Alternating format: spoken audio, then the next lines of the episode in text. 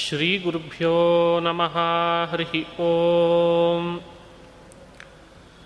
ಶುದ್ಧಾನಂದೋರು ಸಂವಿದ್ಯುತಿ ಬಲಬಹುಲೋ ದಾರ್ಯ ವೀರ್ಯಾದಿದೇಹಂ ಚಿಂತಾ ಸಂತಾಪಲೇಪೋದ್ಭವಮೃತಿಮುಖರಾಶೇಷದೋಷಾತಿದೂರಂ ಸದ್ಭಿರ್ವೈರಾಗ್ಯಭಕ್ತಿಶ್ರುತಿಮತಿನಿಯತಧ್ಯಾನಜಜ್ಞಾನಯೋಗಾತ್ ಗಮ್ಯಂ ವಂದೇ ಮುಕುಂದಾಭಿಧಮಮಲಮಲಂ ಬ್ರಹ್ಮವೇದಾಂತವೇದ್ಯಂ ಅಭ್ರಮಂ ಭಂಗರಹಿತಂ ಅಜಡಂ ವಿಮಲಂ ಸದಾ ಆನಂದತೀರ್ಥಮತುಳಂ ಭಜೆ ತಾಪತ್ರಯಾಪಹಂ. ಮೂಕೋಪಿ ಯತ್ಪ್ರಸಾದೇನ ಮುಕುಂದಶಯನಾಯತೆ ರಾಜರಾಜಾಯತೆ ರಿಕ್ತೋ ರಾಘವೇಂದ್ರಂ ತಮಾಶ್ರಯೇ. ಆಪಾದಮೌಲಿಪರ್ಯಂತಂ ಗುರುಣಾಮಾಕೃತಿಂ ಸ್ಮರೇತ್ ತೇನ ವಿಘ್ನಾಃ ಪ್ರಣಶ್ಯಂತಿ ಸಿದ್ಧ್ಯಂತಿ ಚ ಮನೋರಥಾಃ. ಶ್ರೀ ಹರಿವಾಯು ಗುರುಗಳ ಚರಣಾರವಿಂದಗಳಲ್ಲಿ ಭಕ್ತಿಪೂರ್ವಕ ಪ್ರಣಾಮಗಳನ್ನು ಅರ್ಪಿಸಿ ಭಗವದ್ಗೀತೆಯ ಒಂಬತ್ತನೇ ಅಧ್ಯಾಯವನ್ನು ಇವತ್ತಿನಿಂದ ಪ್ರಾರಂಭ ಮಾಡ್ತಾ ಇದ್ದೇನೆ. ನಿನ್ನೆ ತನಕ ಎಂಟನೇ ಅಧ್ಯಾಯದ ವಿಷಯಗಳನ್ನು ಅನುಸಂಧಾನ ಮಾಡ್ತಾ ಬಂದ್ವಿ. ಒಂಬತ್ತನೇ ಅಧ್ಯಾಯ ರಾಜಗುಹ್ಯ ಯೋಗ ಅಂತ ಪ್ರಸಿದ್ಧ. ಭಗವನ್ ಮಹಿಮಾ ವರ್ಣನ ರೂಪ ಭಕ್ತಿ ಯೋಗ ಅಂತ ಕರೀತಾರೆ. ಮೂವತ್ತ್ನಾಲ್ಕು ಶ್ಲೋಕಗಳಿದ್ದಾವೆ. ಶ್ರೀಕೃಷ್ಣ ತನ್ನ ಮಹಿಮೆಗಳನ್ನು ನಿರೂಪಣೆ ಮಾಡ್ತಾ ಬರ್ತಾನೆ. ಅತಿ ಚಿತ್ರವಾದಂಥ ಮಹಿಮೆ ಪರಮಾತ್ಮಂದು, ಅದನ್ನು ಇಲ್ಲಿ ಹೇಳಬೇಕು ಅಂತ ಹೊರಡ್ತಾನೆ. ಶ್ರೀ ಭಗವಾನುವಾಚ ಇದಂತು ತೇ ಗುಹ್ಯತಮಂ ಪ್ರವಕ್ಷ್ಯಾಮ್ಯನಸೂಯವೆ ಜ್ಞಾನಂ ವಿಜ್ಞಾನಸಹಿತಂ ಯಜ್ಞಾತ್ವಾ ಮೋಕ್ಷ್ಯಸೇ ಶುಭಾತ್. ಇದು ಪ್ರಾರಂಭದ ಶ್ಲೋಕ. ಹಿಂದೆ ಕೃಷ್ಣ ಪರಮಾತ್ಮ ಏಳನೇ ಅಧ್ಯಾಯದಲ್ಲಿ ಹೇಳುವಾಗ ಸಾಧಿಭೂತಾಧಿದೈವಂ ಮಾಂ ಸಾಧಿಯಜ್ಞಂಚ ಯೇ ವಿದುಹು ಅಂತ ತಿಳಿಸಿದ್ದ. ಭಗವನ್ ಮಹಾತ್ಮ್ಯವನ್ನು ಹೇಳಬೇಕು ಅಂತ ಹೊರಟಾಗ ಸಾಧಿಭೂತಾಧಿದೈವಂ ಸಾಧಿಯಜ್ಞಂಚ ಮಾಂ ವಿದುಹು ಅಂತಂದ. ಅಲ್ಲಿ ಹೇಳಿದ್ದಷ್ಟೇ. ಆ ಭಗವಂತನ ಮಹಾತ್ಮ್ಯವನ್ನು ಈ ಅಧ್ಯಾಯದಲ್ಲಿ ವಿಸ್ತಾರ ಮಾಡಲಿಕ್ಕೆ ಹೇಳ್ತಾ ಇದ್ದಾನೆ. ಏಳನೇ ಅಧ್ಯಾಯದಲ್ಲಿ ಮಾಡಿದ ಪ್ರತಿಜ್ಞೆಯನ್ನು ವಿಸ್ತಾರ ಮಾಡುವಾಗ ಎಂಟನೇ ಅಧ್ಯಾಯದಲ್ಲೇ ಮಾಡ್ಬೋದಿತ್ತಲ್ಲ ಅಂತ ಅನ್ನಿಸ್ತದೆ. ಯಾಕೆ ಒಂಬತ್ತನೇ ಅಧ್ಯಾಯದಲ್ಲಿ ಮಾಡ್ತಿದ್ದಾನೆ? ಏನಿದ್ರ ಅಭಿಪ್ರಾಯ ಅಂದರೆ, ಅಧ್ಯಾತ್ಮ, ಅಧಿಭೂತ, ಅಧಿಯಜ್ಞ ಈ ಪದಗಳ ಅರ್ಥನೇ ಗೊತ್ತಿಲ್ಲದಿದ್ದಾಗ ಅವುಗಳ ಮೂಲಕವಾಗಿ ಪರಮಾತ್ಮನ ಮಹಿಮೆಯನ್ನು ತಿಳಿಸಬೇಕು ಅಂದರೆ ಸುಲಭ ಸಾಧ್ಯ ಆಗಲ್ಲ. ಹಾಗಾಗಿ ಅಧ್ಯಾತ್ಮಾದಿ ಪದಗಳನ್ನು ನಿರೂಪಣೆ ಮಾಡಿದೆ ಆಯಿತು. ಈಗ ಸಾಧಿಭೂತಾದಿ ವಾಕ್ಯಗಳಲ್ಲಿ ಹೇಳುವ ಭಗವನ್ ಮಹಾತ್ಮೆ ಹೇಳಿದರೆ ಬೇಗ ಅರ್ಥ ಆಗ್ತದೆ ಅನ್ನೋ ದೃಷ್ಟಿಯಿಂದ ಎಂಟನೇ ಅಧ್ಯಾಯವನ್ನು ಆ ಎಲ್ಲ ಪದಗಳ ವಿವರಣೆಯನ್ನು ಮಾಡಲಿಕ್ಕೆ ಅಂತ ತಿಳಿಸಿ, ಒಂಬತ್ತನೇ ಅಧ್ಯಾಯದಲ್ಲಿ ಸಾಧಿಭೂತಾದಿ ವಾಕ್ಯಭೂತವಾದ ಅರ್ಥದ ಮಹಾತ್ಮ್ಯವನ್ನು ವ್ಯಾಖ್ಯಾನ ಮಾಡ್ತಾನೆ. ಅತಿಚಿತ್ರವಾದ ಮಹಾತ್ಮ್ಯವನ್ನು ವರ್ಣನೆ ಮಾಡಲಿಕ್ಕೆ ಹೊರಟಿದ್ದಾನೆ ಕೃಷ್ಣ, ತನ್ನ ಭಕ್ತರಿಗದನ್ನು ತಿಳಿಸಬೇಕು ಅಂತ. ಅದರಲ್ಲಿ ಆದರ ಹುಟ್ಲಿ ಅನ್ನೋ ಕಾರಣಕ್ಕೆ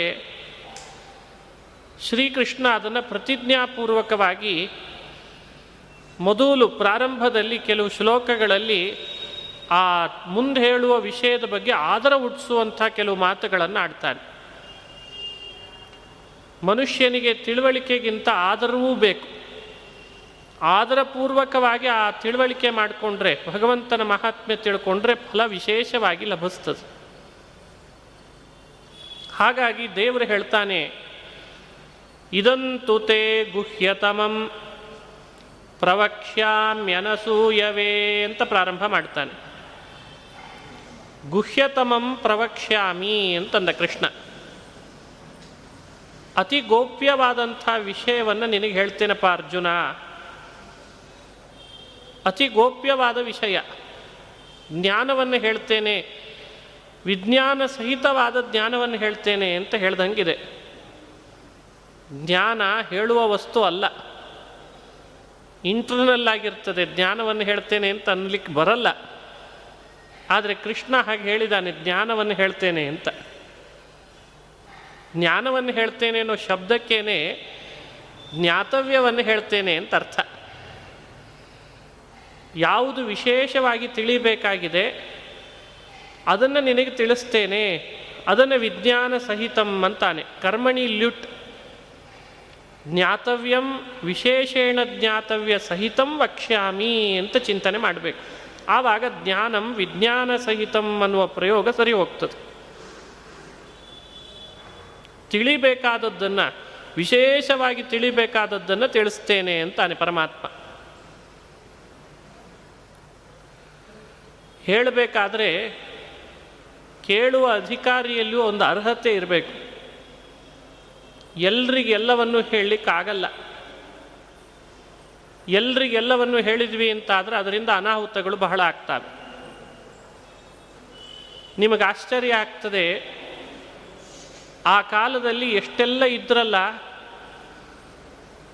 ಅವರೆಲ್ಲರನ್ನ ಬಿಟ್ಟು ಅರ್ಜುನನನ್ನೇ ಪರಮಾತ್ಮ ತನ್ನ ಉಪದೇಶಕ್ಕೆ ಅಂತ ಶ್ರೋತ್ರವನ್ನಾಗಿ ಆರಿಸ್ಕೊಳ್ಳಿಕ್ಕೆ ಏನಾದರೂ ಒಂದು ಕಾರಣ ಇರಬೇಕಲ್ಲ.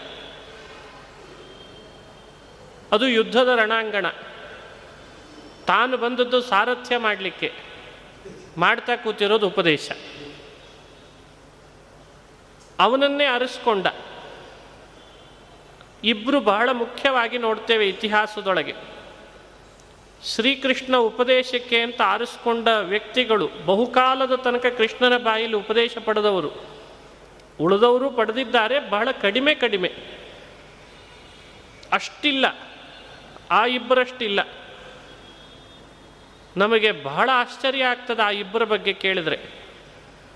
ಒಂದು ಅರ್ಜುನ, ಇನ್ನೊಂದು ಉದ್ಧವ.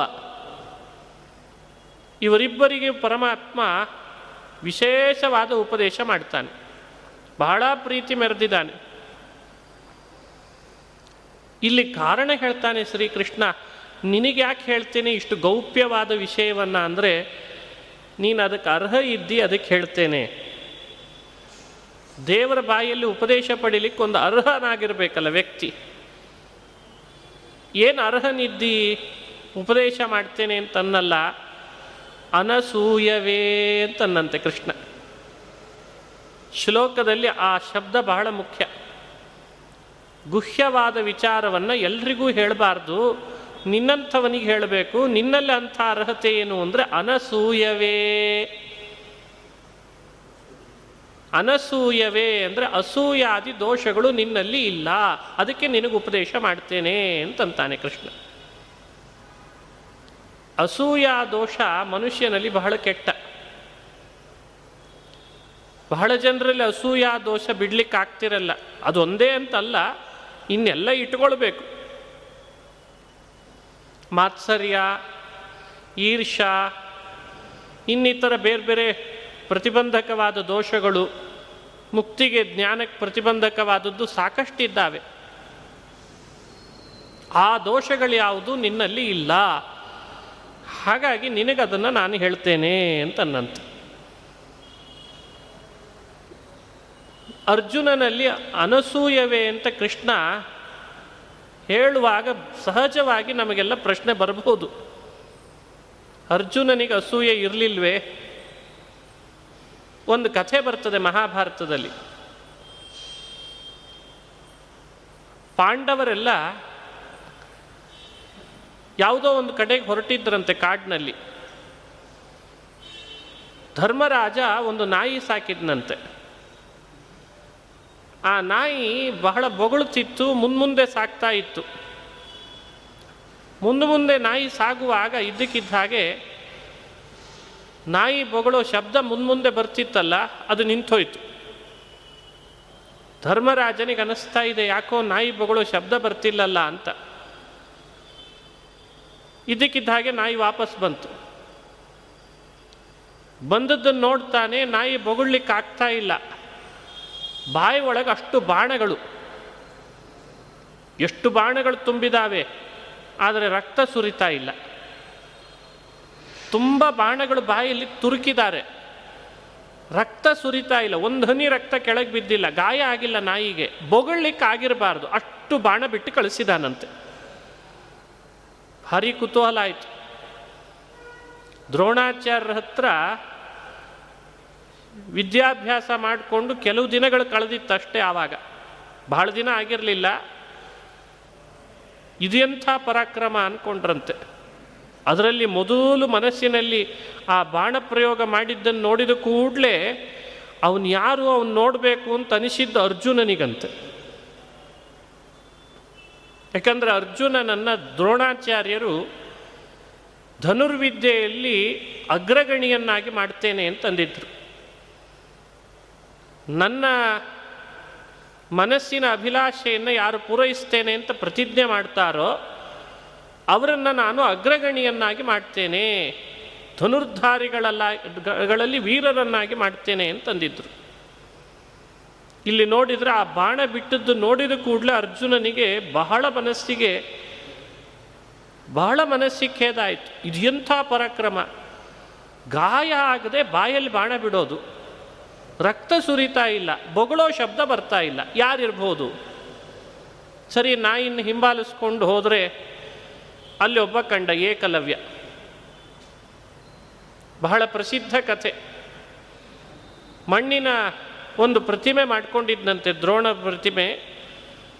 ಅದರ ಮುಂದೆ ಕೂಡಬೇಕು, ಬಿಲ್ಲು ಬಾಣಗಳನ್ನು ಹಿಡಿಬೇಕು. ದ್ರೋಣರೇ ಪಾಠ ಮಾಡ್ತಿದ್ದಾರೆ ನನಗೆ ಅಂತ ಯುದ್ಧ ಮಾಡೋದು, ಬಾಣಗಳನ್ನು ಬಿಡೋದು ಕಲಿಬೇಕು ಅಂತ ಅವನಿಗೆ ಆಸೆ, ಕಲಿತಾ ಇದ್ದಾನೆ. ಹಾಗೂ ಅವನಿಗೆ ಒಲಿದಿತ್ತಂತೆ ವಿದ್ಯೆ. ಎಂಥ ವಿಚಿತ್ರ!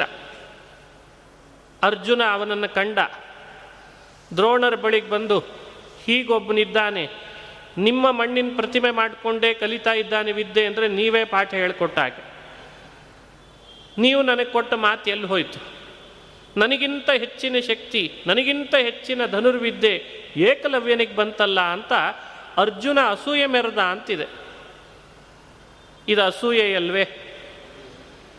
ಈ ಕಥೆ ಕೇಳಿದರೆ ಗೊತ್ತಾಗ್ತದೆ.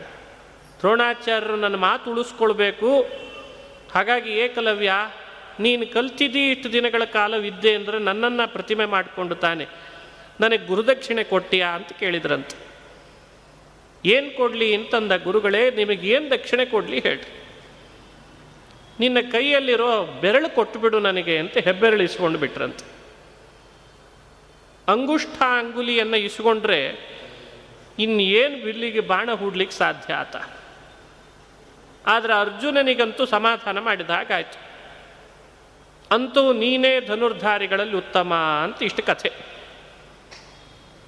ಮಹಾಭಾರತದ ಈ ಕಥೆಗಳು ಹೇಳುವಾಗ ಬಹಳ ಚೆನ್ನಾಗಿರ್ತದೆ. ಅನೇಕ ಮುಖವಾಗಿ ನೋಡೋರು ಇರ್ತಾರೆ. ಇದನ್ನು ಗುರು ಗುರು ಭಕ್ತಿ ಮೆರೆದ, ಗುರುದಕ್ಷಿಣೆ ಕೊಟ್ಟ, ಏಕಲವ್ಯನ ಗುರುಭಕ್ತಿ ಅಂತ ಈ ಆ್ಯಂಗಲಲ್ಲಿ ಯೋಚನೆ ಮಾಡೋರು ಬಹಳ ಜನ ಇದ್ದಾರೆ. ಮಹಾಭಾರತವನ್ನು ಮೇಲ್ಮೇಲ್ ನೋಡೋರು. ಆದರೆ ನಮಗಂತೂ ಅನಿಸ್ಬೇಕಲ್ವೇ, ಅರ್ಜುನ ಯಾಕೆ ಹೀಗೆ ಮಾಡಿದ? ಅವನಿಗಿಂತ ಹೆಚ್ಚಿನ ಚಾಣಾಕ್ಷತೆ ಮೆರೆದು ಕೂಡಲೇ ಅವರ ಮೇಲೆ ಅಸೂಯೆ ಮಾಡೋದು ಯೋಗ್ಯನೇ? ನೋಡಿದರೆ ಕೃಷ್ಣ ಅಂಥವನಿಗೆ ಗುಹ್ಯತಮವಾದ ಶಾಸ್ತ್ರ ನಿನಗೆ ಹೇಳ್ತೇನೆ ಅಂತ ಅನ್ಮತ್. ಇತಿ ಗುಹ್ಯತಮಂ ಶಾಸ್ತ್ರಂ ಇತಿ ಗುಹ್ಯತಮಂ ಇತ ಇದಂತು ತೇ ಗುಹ್ಯತಮಂ ಪ್ರವಕ್ಷ್ಯಾಮಿ ಅನಸೂಯವೇ ಅಂತ ಅರ್ಜುನನಿಗೆ ಹೇಳ್ತಾನೆ. ಅನಸೂಯವೇ ಪ್ರವಕ್ಷ್ಯಾಮಿ, ನಿನಗೆ ಅಸೂಯಾ ದೋಷ ಇಲ್ಲ, ಆದ್ದರಿಂದ ನಿನಗೆ ಹೇಳ್ತೇನೆ ಅಂತಂದ. ಕೆಲವರೇನಂದ್ರು, ಏಕಲವ್ಯನ ಆ ಸಂದರ್ಭದೊಳಗೇನು ಇತ್ತ ಅಸೂಯೆ ಗೀತೆ ಕೇಳುವಾಗ ಇರಲಿಲ್ಲ, ಹಾಗಾಗಿ ನಡೀತದೆ ಅಂತಂದ್ರಂತೆ. ಅಂದರೆ ಆವಾಗ ದೋಷ ಇತ್ತು, ಈಗ ದೋಷ ಇರಲಿಲ್ಲ, ಅದಕ್ಕೆ ಕೃಷ್ಣ ಪರಮಾತ್ಮ ಪ್ರವಕ್ಷ್ಯಾಮ್ಯನಸೂಯವೇ ಅಂತಂದ ಅಂತಂದರು. ಅಂದರೆ ಯಾವಾಗಲಾದರೂ ಇದ್ದರೆ ಪರವಾಗಿಲ್ಲ, ಯಾವಾಗಲೂ ಇರಬಾರ್ದು ಹೀಗೆ ಅಭಿಪ್ರಾಯನ ಈ ದೋಷಗಳಿಗೆ? ಹಾಗರ್ಥ ಅಲ್ಲ ತಾನೆ. ದೋಷ ಅಂದಮೇಲೆ ಅದು ಯಾವಾಗಲೂ ಇರಬಾರ್ದು. ಯಾವಾಗಲೋ ಒಮ್ಮೆ ಇತ್ತು, ಯಾವಾಗಲೋ ಒಮ್ಮೆ ಇರಲಿಲ್ಲ, ಇಲ್ದಿದ್ದಾಗ ಉಪದೇಶ ಮಾಡಬಹುದು, ಇದ್ದಾಗ ಮಾಡಬಾರ್ದು. ಈ ತರಹ ಭಗವಂತನ ಉಪದೇಶದ ಹಿಂದೆ ನಾವು ಅನುಸಂಧಾನ ಮಾಡುವಾಗ ಈ ಕೃಷ್ಣ ಅವನಿಗೆ ಇಲ್ಲದೇ ಇದ್ದ ಸಮಯ ನೋಡಿ ನೋಡಿ ಉಪದೇಶ ಮಾಡ್ತಿದ್ದ ಅಂತ ಹೇಳೋದೆ? ಹಾಗೂ ವ್ಯಾಖ್ಯಾನ ಅಲ್ಲ. ಮನುಷ್ಯನಲ್ಲಿ ದೋಷಗಳು ಯಾವಾಗಲೂ ಇರ್ತಾವೆ ಅಂತದ್ದು ಆದದ್ದಕ್ಕೆ, ಜ್ಞಾನ ಸ್ಥಿರವಾಗದೇ ಇರೋದಕ್ಕೆ ಇವತ್ತು ಅದು ಪ್ರಧಾನವಾದ ಕಾರಣ ಆಗಿದೆ. ಎಷ್ಟು ಉಪದೇಶ ಕೇಳ್ತೇವೆ, ಎಷ್ಟು ರೀತಿಯಿಂದ ಪುಸ್ತಕಗಳನ್ನು ಓದ್ತಿದ್ದೇವೆ, ಎಷ್ಟು ಕಡೆ ಪಾಠ, ಎಷ್ಟು ಕಡೆ ಅಧ್ಯಯನ, ಆದರೂ ಎಲ್ಲೋ ಒಂದು ಕಡೆಯಿಂದ ಮನಸ್ಸಿನೊಳಗೆ ಸ್ಥಿರ ಆಗ್ತಿಲ್ಲಲ್ಲ. ಅಂದರೆ ಈ ಒಳಗಿರುವ ದೋಷಗಳೇ ಅವುಗಳನ್ನು ಹೊರಗೋಡಿಸ್ತಾ ಇರ್ತಾವಂತೆ. ಹಾಗಾಗಿ ದೋಷಗಳು ಅಂದರೆ ಯಾವಾಗಲೋ ಇರೋದು, ಯಾವಾಗಲೂ ಇರೋದು ಅಂತಲ್ಲ, ಯಾವಾಗಲೋ ಇರೋದು ಅಂತ ಆಗ್ತದಲ್ಲ, ಅದೂ ದೋಷವೇ ಅಂತೆ. ಯಾವಾಗಲೂ ಇಲ್ಲದೇ ಇರೋ ಹಾಗೆ ಮಾಡ್ಕೊಳ್ಬೇಕಂತೆ. ಹಾಗಾದರೆ ಅರ್ಜುನನ ಈ ವ್ಯವಸ್ಥೆ, ಈ ಅನಸೂಯವೇ ಅಂತ ಅವನನ್ನು ಕುರಿತು ಕರೆದದ್ದು ಹ್ಯಾಕ್ ಕೂಡಿಸ್ಬೇಕು, ಅದಕ್ಕೆ ವಿವರಣೆ ಕೊಡ್ತಾರೆ. ಅರ್ಜುನನಿಗೆ ಏಕಲವ್ಯನ ಬಗ್ಗೆ ಇದ್ದಂಥ ಆ ಏನೊಂದು ಅಸೂಯೆ ಇದೆ, ಅದು ಅವನಿಗೆ ದೋಷ ಆಗಲಿಲ್ಲ ಅಂತ ಹೇಳ್ತದೆ. ಏಕಲವ್ಯಾದಿಷು ಮಾತ್ಸರ್ಯಂ ಅರ್ಜುನಾದಿಷು ನ ದೋಷಾಯ ಸತ್ಸು ದೋಷಾಯ. ಏಕಲವ್ಯ ಯಾರು ಅಂತ ನಾವು ಮೊದಲು ತಿಳಿಬೇಕು. ಏಕಲವ್ಯ ಒಬ್ಬ ಅಸುರರಂತೆ. ಅವನೊಬ್ಬ ಅಸುರ, ಅವನು ದೇವತೆ ಅಲ್ಲ, ಅವನು ಸಜ್ಜನಿಕೆ ಉಳ್ಳವನಲ್ಲ. ಬಹಳ ಜನರಿಗೆ ಅವನು ಯಾರು ಅಂತೇಳಿ ಪರಿಚಯ ಇಲ್ಲ ಲೋಕದಲ್ಲಿ, ಅದೇ ಸಮಸ್ಯೆ. ಅವನು ಯದ್ಯಪಿ ಯಾದವರ ವಂಶದಲ್ಲಿ ಬಂದವ, ಯಾದವರ ವಂಶದಲ್ಲಿ ದೇವಕ ವಸುದೇವ ಅವರೆಲ್ಲ ಸಂಬಂಧಿಕರಂತವನಿಗೆ. ಆದರೆ ಹುಟ್ಟಿದ ಕೂಡಲೇ ಆತ ಕಾಡಿನೊಳಗೆ ಬೇಟೆ ಗೀಟೆ ಆಡ್ಕೊಂಡಿರುವಂಥ ನಿಷಾದ ಅಂತ ಒಂದು ಗುಂಪಿಗೆ ಸೇರ್ತಾನಂತ ಹೋಗಿ. ಕ್ಷತ್ರಿಯನಾಗಿ ಹುಟ್ಟಿದರೂ ಕೂಡ ಕ್ಷತ್ರಿಯ ಸಂಸ್ಕಾರ ಮಾಡಿಸ್ಕೊಳ್ಳಿಲ್ಲ ಅವನಿಗೆ. ಆ ಕಾಡು, ಕಾಡಿನ ಪರಿಸರ, ಕಾಡಿನಲ್ಲಿ ಮಾಡ್ತಾ ಇದ್ದ ಆಚರಣೆ ಅದೇನೋ ತುಂಬ ಆಕರ್ಷಣೆ ಆಗ್ತಿತ್ತಂತೆ. ಕೆಲವರು ಹಾಗೆ ಇರ್ತಾರೆ, ಹುಟ್ಟಿದ ಕೂಡ್ಲೇ ಮನೆ ಬೇಡ ಅಂತಿರ್ತಾರೆ. ಆ ಥರದ್ದೊಂದು ಕ್ಯಾರೆಕ್ಟರ್ ಒಂದು. ಅವನಿಗೆ ಆ ಕಾಡಿನ ಪರಿಸರ, ಅಲ್ಲಿ ನಿಷಾದರು, ಅವ್ರ ಜೊತೆಯಲ್ಲೇ ಸೇರಿಕೊಂಡು ಅಲ್ಲೇ ಬೆಳವಣಿಗೆ ಮಾಡಿಕೊಂಡಂತೆ. ಹುಟ್ಟಿದಾನೆ ಕ್ಷತ್ರಿಯನಾಗಿ, ಸಂಸ್ಕಾರ ಬರಲೇ ಇಲ್ಲ, ಅವನ ಸಜ್ಜನಿಕೆಯೂ ಇರಲಿಲ್ಲ. ಕಾಡಿನ ಪರಿಸರದೊಳಗೆ ಒಂದು ರೀತಿಯ ಅಮಾನುಷತೆ ಜಾಸ್ತಿನೇ ಇತ್ತಂತೆ. ಸಖ್ಯ ಜರಾಸಂಧನ ಜೊತೆಗೆ ಮಾಡಿದ್ನಂತೆ. ಜರಾಸಂಧನ ಜೊತೆಗೆ ಭಾರಿ ನಿಕಟ ಸಂಬಂಧ ಅವನಿಗೆ. ಸಖ್ಯ ಜರಾಸಂಧನ ಜೊತೆಗೆ ಹುಟ್ಟಿದ್ದು ಯಾದವರ ವಂಶದಲ್ಲಿ, ಬೆಳವಣಿಗೆ ಎಲ್ಲ ಕಾಡಿನಲ್ಲಿ. ಏನು ಮಾಡ್ತೀರಿ ಹೆಂಗೆ ನೋಡ್ರಿ, ಎಂಥೆಂಥ ಕ್ಯಾರೆಕ್ಟರ್ಗಳನ್ನು ಮಹಾಭಾರತ ಬಿಚ್ಚಿಡ್ತದೆ. ಮೈ ರೋಮಾಂಚನ ಆಗ್ತದೆ. ಕೆಲವ್ರು ಹೇಳ್ಕೊಳ್ಳುವಾಗ ಹೇಳ್ತಿರ್ತಾರೆ, ಎಲ್ಲೋ ಹುಟ್ಟದೆ, ಇನ್ನೆಲ್ಲೋ ಬೆಳೆದೆ, ಏನೋ ಕಲಿತೆ, ಏನೋ ಆದೆ ಅಂತಿರ್ತಾರೆ. ಇಂಥವಕ್ಕೆಲ್ಲ ಬಹಳ ಇದೆ ನಿದರ್ಶನ ಮಹಾಭಾರತದೊಳಗೆ.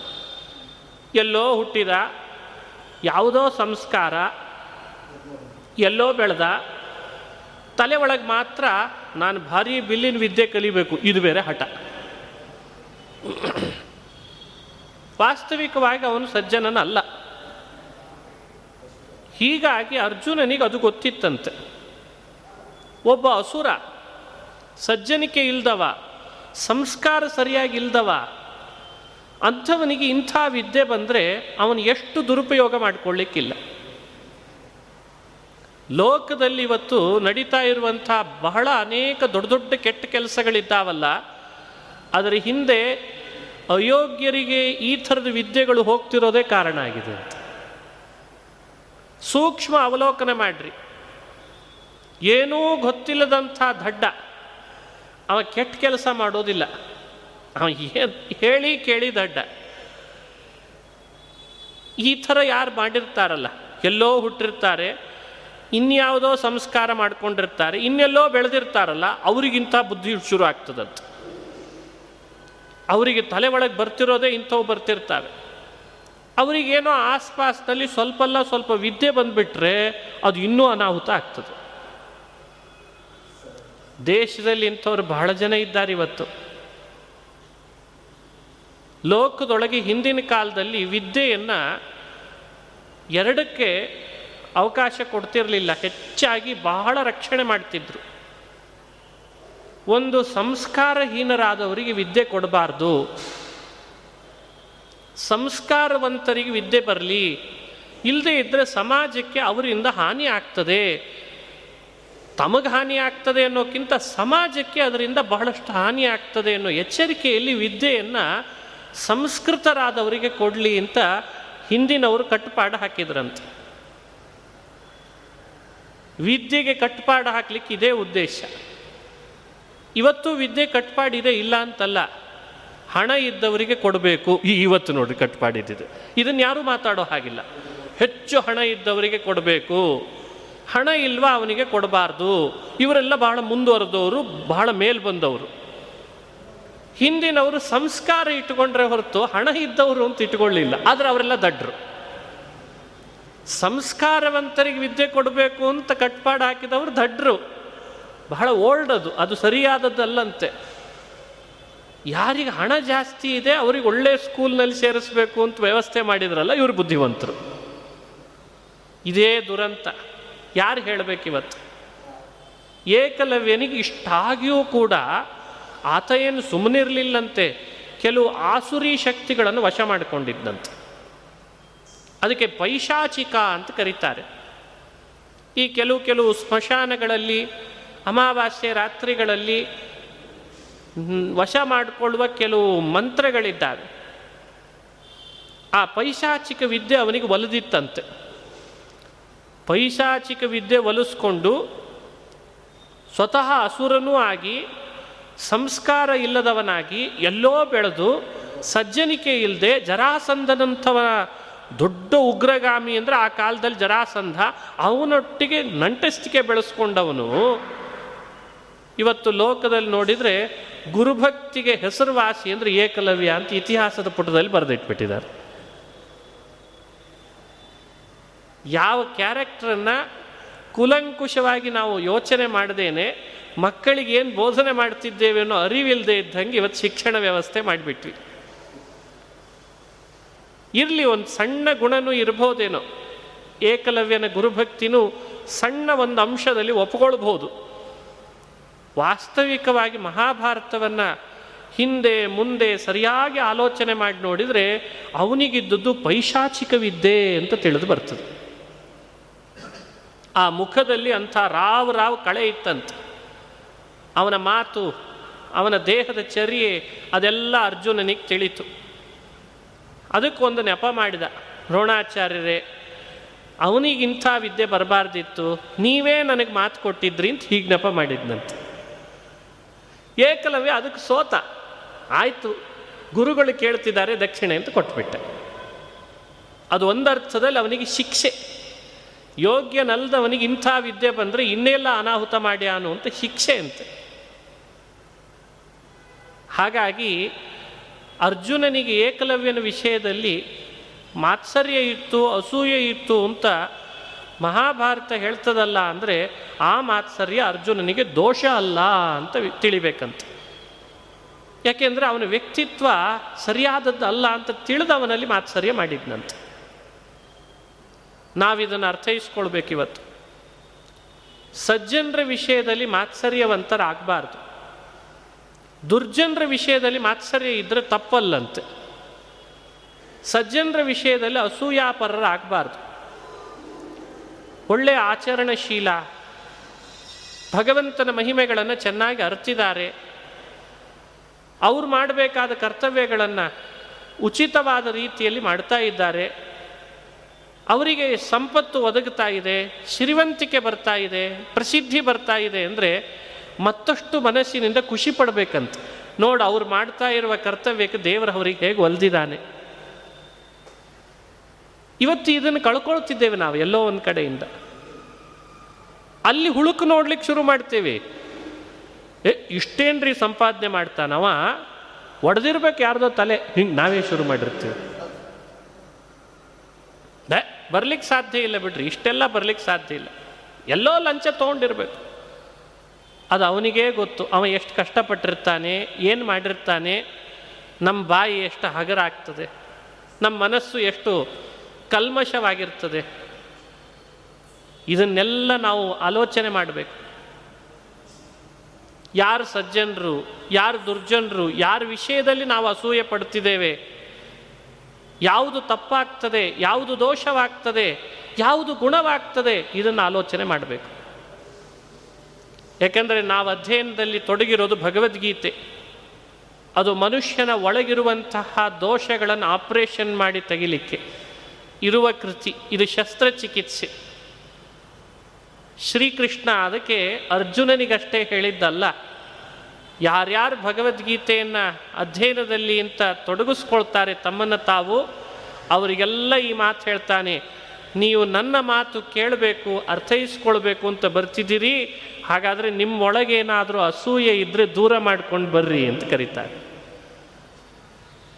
ಅರ್ಜುನನಲ್ಲಿದ್ದದ್ದು ದೋಷ ಅಲ್ಲ ಅಂತ ತಿಳಿದು ಬರ್ರಿ. ಅದು ಅರ್ಜುನ ಮಾಡಿದ್ದು ಸತ್ಸು ಮಾತ್ಸರ್ಯ ಅಲ್ಲ, ಅಸತ್ಸು ಮಾತ್ಸರ್ಯ, ಹಾಗಾಗಿ ಅದು ದೋಷ ಆಗಲಿಲ್ಲ ಅಂತ ತಿಳಿದು ಬನ್ನಿರಿ. ನಿಮ್ಮೊಳಗೂ ಏನಾದರೂ ಇಂಥ ದೋಷ ಇದ್ದರೆ ದೂರ ಮಾಡ್ಕೊಂಡು ಬರ್ರಿ. ಅಂದರೆ ನಾನು ಹೇಳುವ ಮುಂದಿನ ಜ್ಞೇಯ, ಮುಂದೆ ಹೇಳ್ತಾ ಇರುವ ವಿಜ್ಞೇಯ ಎಲ್ಲ ಅರ್ಥ ಆಗಲಿಕ್ಕೆ ಸಾಧ್ಯ ಆಗ್ತದೆ. ಇದಂತುತ್ತೇ ಗುಹ್ಯತಮಂ ಪ್ರವಕ್ಷ್ಯಾಮ್ಯನಸೂಯವೇ ಜ್ಞಾನಂ ವಿಜ್ಞಾನ ಸಹಿತಂ ಯಜ್ಞಾತ್ವಾ ಮೋಕ್ಷ್ಯಸೆ ಶುಭಾತ್ ಅಶುಭಾತ್ ಯಜ್ಞಾತ್ವಾ ಅಶುಭಾತ್ ಮೋಕ್ಷ್ಯಸೆ. ಅನಸೂಯವೇ, ಇದರ ವಿವರಣೆಯನ್ನು ನೋಡಿದ್ವಿ. ಅಸೂಯ ಮಾತ್ಸರ್ಯ ಅಷ್ಟೇ ಅಲ್ಲ, ಉಪಲಕ್ಷಣೆಯ ಬೇರೆ ಬೇರೆ ದೋಷಗಳನ್ನು ಇಟ್ಟುಕೊಂಡು ಭಗವಂತನ ಈ ಗುಹ್ಯ ಯೋಗವನ್ನು ಅನುಸಂಧಾನ ಮಾಡಬೇಕು, ರಾಜಗುಹ್ಯ ಯೋಗವನ್ನು. ಅಶುಭಾತ್ ಮೋಕ್ಷ್ಯಸೆ ಅಂತಂದರೆ, ಅಶುಭ ಅಂದರೆ ಅನೇಕ ವಿಧವಾದ ಕರ್ಮದ ಬಂಧನ. ಇದನ್ನು ತಿಳಿತಾ ಬಂದುಬಿಟ್ರೆ ಭಗವಂತನ ಮಹಿಮೆಯನ್ನು ನಮ್ಮ ಅಶುಭಗಳೆಲ್ಲ ದೂರ ಆಗ್ತಾ ಬರ್ತಾವಂತೆ. ಬಹಳ ಫಲ ಇದೆ ಒಂಬತ್ತನೇ ಅಧ್ಯಾಯದ ಶ್ರವಣಕ್ಕೆ, ಅನುಭವಕ್ಕೂ ಬರ್ತದೆ. ಭಗವಂತನ ಈ ಗೌಪ್ಯವಾದ ಅತಿ ಆಶ್ಚರ್ಯಕರವಾದ ಮಹಿಮೆಗಳು ಇಲ್ಲಿ ಶ್ರುತವಾಗ್ತದೆ. ಎರಡನೇ ಶ್ಲೋಕದಲ್ಲಿ ಕೃಷ್ಣ ರಾಜವಿದ್ಯಾ ರಾಜಗುಹ್ಯಂ ಪವಿತ್ರಮಿದಮುತ್ತಮಂ ಪ್ರತ್ಯಕ್ಷಾವಗಮಂ ಧರ್ಮ್ಯಂ ಸುಸುಖಂ ಕರ್ತುಮವ್ಯಯಂ. ಪದಗಳು ಸ್ವಲ್ಪ ಕಠಿಣ. ಪ್ರತ್ಯಕ್ಷಾವಗಮಂ ಧರ್ಮ್ಯಂ ಅಂತಾನೆ ಶ್ರೀಕೃಷ್ಣ. ಇದೆಲ್ಲ ಸ್ವಲ್ಪ ಆಲೋಚನೆ ಮಾಡಿ ಅರ್ಥ ಮಾಡ್ಕೊಳ್ಬೇಕಾದ ಪದಗಳು. ರಾಜವಿದ್ಯಾ ರಾಜಗುಹ್ಯಂ ಅಂದ ಕೃಷ್ಣ. ಜ್ಞಾತವ್ಯವಾದದ್ದನ್ನು ನಿನಗೆ ಹೇಳ್ತೇನೆ ಅಂತ ಶ್ರೀಕೃಷ್ಣ ಪ್ರತಿಜ್ಞೆ ಮಾಡಿ ಮತ್ತಷ್ಟು ಪ್ರಶಂಸೆ ಮಾಡ್ತಾನೆ ತಾನು ಹೇಳುವ ಮುಂದಿನ ತಿಳುವಳಿಕೆಯ ಬಗ್ಗೆ. ರಾಜವಿದ್ಯಾ, ಇದು ರಾಜಗುಹ್ಯಂ. ಮುಂದೆ ಹೇಳುವಂಥ ವಿಷಯ ಇದೆಯಲ್ಲ ಅರ್ಜುನ, ಇದು ರಾಜವಿದ್ಯೆಯಪ್ಪ ಅಂತಂದ. ರಾಜವಿದ್ಯಾ ಅಂದರೆ ಅರ್ಥ ಏನು? ಇಲ್ಲಿ ರಾಜವಿದ್ಯೆ ಅಂದರೆ ಕರ್ಮಧಾರೆಯ ಮಾಡಬಾರ್ದು, ಇದು ಷಷ್ಠಿ ತತ್ಪುರುಷ ಅಲ್ಲ, ರಾಜರಿಗೆ ಸಂಬಂಧಪಟ್ಟ ವಿದ್ಯೆಯನ್ನು ಅಂತ ಹೀಗೆ ತಿಳ್ಕೊಳ್ಬಾರ್ದು. ರಾಜವಿದ್ಯಾ ಅಂದರೆ ವಿದ್ಯೆಗಳಲ್ಲಿ ಪ್ರಧಾನವಾದ ವಿದ್ಯೆ ಅಂತ ಅರ್ಥ ಅಂತ. ತುಂಬ ಜನ ಹಾಗೆ ಅರ್ಥ ಬರೆದಿದ್ದಾರೆ, ರಾಜವಿದ್ಯೆ ಅಂದರೆ ರಾಜವಿದ್ಯೆ ಅಂತ ಅರ್ಥ ಬರೆದಿದ್ದಾರೆ. ಯೋಗ ಶಬ್ದಕ್ಕೆ ಯೋಗ ಅಂತ ಅರ್ಥ ಮಾಡಿಕೊಂಡ್ರು ಕನ್ನಡದಲ್ಲಿ. ಹಾಗೆ ಕೃಷ್ಣನ ಮಾತನ್ನು ಬಹಳ ಜನ ಹಾಗೆ ಟ್ರಾನ್ಸ್ಲೇಟ್ ಮಾಡ್ತಾರೆ. ಶ್ರೀಕೃಷ್ಣ ರಾಜವಿದ್ಯೆ ಅಂತ ಶಬ್ದ ಆಡಿದ್ದು ವಿದ್ಯೆಗಳಲ್ಲಿ ಪ್ರಧಾನ ವಿದ್ಯೆಯನ್ನು ಹೇಳ್ತೇನೆ ಅಂತಂದದ್ದಂತೆ. ಇದಕ್ಕಿಂತ ಮತ್ತೊಂದು ಪ್ರಧಾನ ಇಲ್ಲ, ಅದಕ್ಕಿದು ರಾಜವಿದ್ಯಾ ಅಂತ ಕರೆಸ್ಕೊಳ್ತದಂತೆ. ಅದನ್ನು ಹೇಳ್ತೇನಪ್ಪ ಅಂದರೆ ಮತ್ತಷ್ಟು ಆದರ ಬರಬೇಕು ಅಂತ. ರಾಜಗುಹ್ಯಂ ಗೌಪ್ಯವಾದದ್ದು ಅಂತ ಎಷ್ಟಿದ್ದಾವೆ ಲೋಕದಲ್ಲಿ, ಅದರಲ್ಲಿ ಅತಿ ಗೌಪ್ಯವಾದದ್ದು ಇದೇ ಪ್ರಧಾನ ಗೌಪ್ಯ, ಅದಕ್ಕೆ ಇದನ್ನು ಹೇಳ್ತೇನೆ. ಅದನ್ನು ರಾಜಗುಹ್ಯಂ ಅಂತನ್ನಂತೆ. ಹಾಗಾಗಿ ಇದು ಅತ್ಯಂತ ಉತ್ತಮವಾದದ್ದು, ಗೌಪ್ಯಗಳಲ್ಲಿ ಅತಿ ಗೌಪ್ಯ, ವಿದ್ಯೆಗಳಲ್ಲಿ ಅತಿ ಪ್ರಧಾನವಾದದ್ದು ಮತ್ತು ಉತ್ತಮವಾದದ್ದು, ಪವಿತ್ರೀಕರಿಸುವಂಥದ್ದು ನಮ್ಮನ್ನು. ಅದನ್ನು ನಿನಗೆ ಹೇಳ್ತೇನೋ ಅನಸೂಯವೇ ಅರ್ಜುನಾಯ, ಅನಸೂಯವೇ ನಿನಗೆ ಹೇಳ್ತೇನೆ ಅಂತ ಕೃಷ್ಣ. ಅದರಲ್ಲಿ ವಿಶೇಷ ನೋಡಬೇಕು, ಈ ಶಬ್ದಗಳನ್ನು ಸ್ವಲ್ಪ ಅರ್ಥ ಮಾಡಿಕೊಳ್ಬೇಕು. ಪ್ರತ್ಯಕ್ಷಾವಗಮಂ ಧರ್ಮ್ಯಂ ಸುಸುಖಂ ಕರ್ತುಮವ್ಯಯಂ ಅಂತಂದ. ಪ್ರತ್ಯಕ್ಷಾವಗಮಂ ಅಂತ ಇದೆ ಒಂದು ಶಬ್ದ, ಏನು ಅಂತ ಮೇಲ್ನೋಟಕ್ಕೆ ಗೊತ್ತಾಗಲ್ಲ. ಪ್ರತ್ಯಕ್ಷಾವಗಮ ಅಂದರೆ ಏನು, ಪ್ರತ್ಯಕ್ಷ ಅಂದರೆ ಯಾರು ಅಂತ ಗೊತ್ತಿಲ್ಲ. ಲೋಕದಲ್ಲಿ ಪ್ರಸಿದ್ಧ ಪ್ರತ್ಯಕ್ಷ ಶಬ್ದ ನಾವು ಕಣ್ಣಿನಿಂದ ಕಿವಿಯಿಂದ ಮಾಡಿಕೊಳ್ಳೋ ತಿಳುವಳಿಕೆಯನ್ನು ಪ್ರತ್ಯಕ್ಷ ಅಂತ ತಿಳ್ಕೊಂಡಿದ್ದೇವೆ, ಅಥವಾ ಇಂದ್ರಿಯಗಳನ್ನು ಪ್ರತ್ಯಕ್ಷ ಅಂತ ತಿಳಿದಿದ್ದೇವೆ ಎಲ್ಲ ಕಡೆ. ಶ್ರೀಕೃಷ್ಣ ಇಲ್ಲಿ ಪ್ರತ್ಯಕ್ಷ ಅಂತ ಕರೆದದ್ದು ತನ್ನನ್ನಂತೆ, ಭಗವಂತನಿಗೆ ಪ್ರತ್ಯಕ್ಷ ಅಂತ ಹೆಸರಂತೆ. ಪ್ರತ್ಯಕ್ಷ ಅವಗಮಂ, ಪರಮಾತ್ಮನನ್ನು ತಿಳಿಸ್ಲಿಕ್ಕೆ ಸಾಧನವಾದದ್ದನ್ನು ನಿನಗೆ ಹೇಳ್ತೇನೆ ಅಂತ ಹೇಳಬೇಕಾಗಿದೆ. ಅದಕ್ಕೆ ಪ್ರತ್ಯಕ್ಷಾವಗಮಂ ಅಂತಂದಂತೆ ಕೃಷ್ಣ. ಪ್ರತ್ಯಕ್ಷ ಅಂದರೆ ಭಗವಾನ್ ಅಂತ ಅರ್ಥ ಹೇಗೆ ಬಂತು ಅದನ್ನು ಪ್ರಮಾಣೀಕರಿಸಿ ಹೇಳ್ತಾರೆ. ಅಕ್ಷ, ಅಕ್ಷ ಅಂದರೆ ಸಂಸ್ಕೃತದಲ್ಲಿ ಇಂದ್ರಿಯಗಳು. ಪ್ರತಿ ಅಕ್ಷ ಅಂದರೆ ಎಲ್ಲ ಇಂದ್ರಿಯಗಳಲ್ಲಿಯೂ ಇರುವವ ಅಂತ ಅರ್ಥ. ಅಕ್ಷೇಶು ಪ್ರತಿ ಪ್ರತಿ ಪ್ರತ್ಯಕ್ಷ ಭಗವಾನ್ ನಾರಾಯಣ ಅಂತಾರೆ. ಇಂದ್ರಿಯಗಳಲ್ಲಿ ಒಂದು ಕಡೆಯಲ್ಲಿ ಅಷ್ಟೇ ಅಲ್ಲ, ಎಲ್ಲ ಇಂದ್ರಿಯಗಳಲ್ಲಿಯೂ ಯಾರಿದ್ದಾನೋ ಅವನಿಗೆ ಪ್ರತ್ಯಕ್ಷ ಅಂತ ಕರಿಬೇಕಂತೆ. ಅಕ್ಷೇಶು ಪ್ರತಿ ಪ್ರತಿ ಸ್ಥಿತ ಭಗವಾನ್ ಪ್ರತ್ಯಕ್ಷ. ಭಗವಂತ ಎಲ್ಲ ಇಂದ್ರಿಯಗಳಲ್ಲಿ ಇದ್ದಾನೆ. ಇದು ಉಪನಿಷತ್ತು ಕೊಡುವ ರಹಸ್ಯ. ಆ ಉಪನಿಷತ್ತನ್ನು ಮನಸ್ಸಿನಲ್ಲಿಟ್ಟುಕೊಂಡೇ ಪರಮಾತ್ಮ ಈ ಶಬ್ದ ಆಡ್ತಾನೆ. ಅವನು ಪರಮಾತ್ಮ ಪ್ರತ್ಯಕ್ಷ ಅಂತ ಕರೆಸ್ಕೊಂಡ, ಭಗವಂತನಿಗೆ ಪ್ರತ್ಯಕ್ಷ ಅಂತ ಹೆಸರಿದೆಯಂತೆ. ಅವಗಮ್ಯತೆ ಸಾಕ್ಷಾತ್ ಕ್ರಿಯತೆ ಏನ ತಥಿತಿ ಅವಗಮಂ. ಆ ಪರಮಾತ್ಮನು ಸಾಕ್ಷಾತ್ಕರಿಸಿಕೊಳ್ಳಲ್. ಯಾವುದನ್ನು ತಿಳಿಯೋದರಿಂದ ಪರಮಾತ್ಮನ ಸಾಕ್ಷಾತ್ಕಾರ ಆಗ್ತದೋ, ಅಂದರೆ ಸಾಕ್ಷಾತ್ಕಾರಕ್ಕೆ ಸಾಧನವಾದದ್ದು ಅಂತ ಅರ್ಥ. ಸುಲಭವಾಗಿ ಈ ಶಬ್ದದ ಅರ್ಥ ಹೇಳೋದಾದರೆ, ಸರ್ವೇಂದ್ರಿಯ ಪ್ರೇರೇಪಕನಾದ ಭಗವಂತನ ಅಪರೋಕ್ಷ ಜ್ಞಾನಕ್ಕೆ ಯಾವುದು ಸಾಧನವೋ ಅದನ್ನು ಹೇಳ್ತೇನೆ ಅಂತ ಅರ್ಥ. ಅಂತ ಸಾಧನ ಅನ್ನೋ ಅರ್ಥದಲ್ಲಿ ಅವಗಮ ಶಬ್ದ ಬಂದರೆ, ಭಗವಂತ ಅನ್ನೋ ಅರ್ಥದಲ್ಲಿ ಪ್ರತ್ಯಕ್ಷ ಶಬ್ದ ಇದೆಯಂತೆ. ಭಗವಂತ ಅವನ ಅಪರೋಕ್ಷ, ಅದಕ್ಕೆ ಸಾಧನವಾದದ್ದು ಪ್ರತ್ಯಕ್ಷಾವಗಮ ಅಂತ ಕರೆಸ್ಕೊಳ್ತದಂತೆ. ಯಾಕೆ ಪ್ರತ್ಯಕ್ಷ ಶಬ್ದನೇ ಹಾಕಿದ ಅಂದರೆ, ನಮ್ಮ ದೇಹದೊಳಗೆ ಸಕಲೇಂದ್ರಿಯಗಳನ್ನು ಪ್ರೇರಣೆ ಮಾಡ್ತಾ ಇರೋನು ಆತ ಅಲ್ವೇ ಒಳಗಿದ್ದು, ಆ ತಿಳುವಳಿಕೆ ನಮಗೆ ಬರಲಿ ಅಂತ ಪ್ರತ್ಯಕ್ಷ ಶಬ್ದ ಹಾಕಿದ್ನಂತೆ.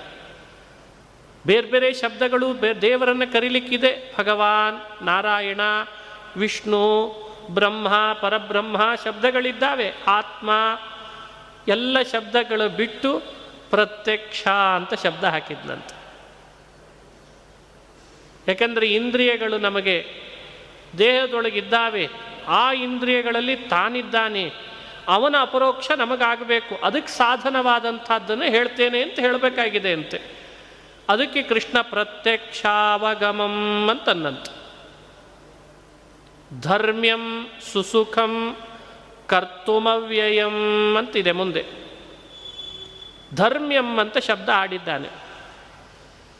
ಧರ್ಮ್ಯ ಅಂತ ಯಾವುದು, ಯಾರನ್ನು ಕರಿಬೇಕು? ಧರ್ಮ ಅಂತ ಯಾರಿಗೆ ಹೆಸರಿದೆ? ಧರ್ಮ ಶಬ್ದದಿಂದ ಪರಮಾತ್ಮ ಅಂತ ಅರ್ಥ ಅಂತೆ. ಪ್ರತ್ಯಕ್ಷ ಹಾಗೂ ಧರ್ಮ ಶಬ್ದಗಳು ಭಗವಂತನನ್ನೇ ಹೇಳ್ತಾವೆ ಈ ಶ್ಲೋಕದಲ್ಲಿ.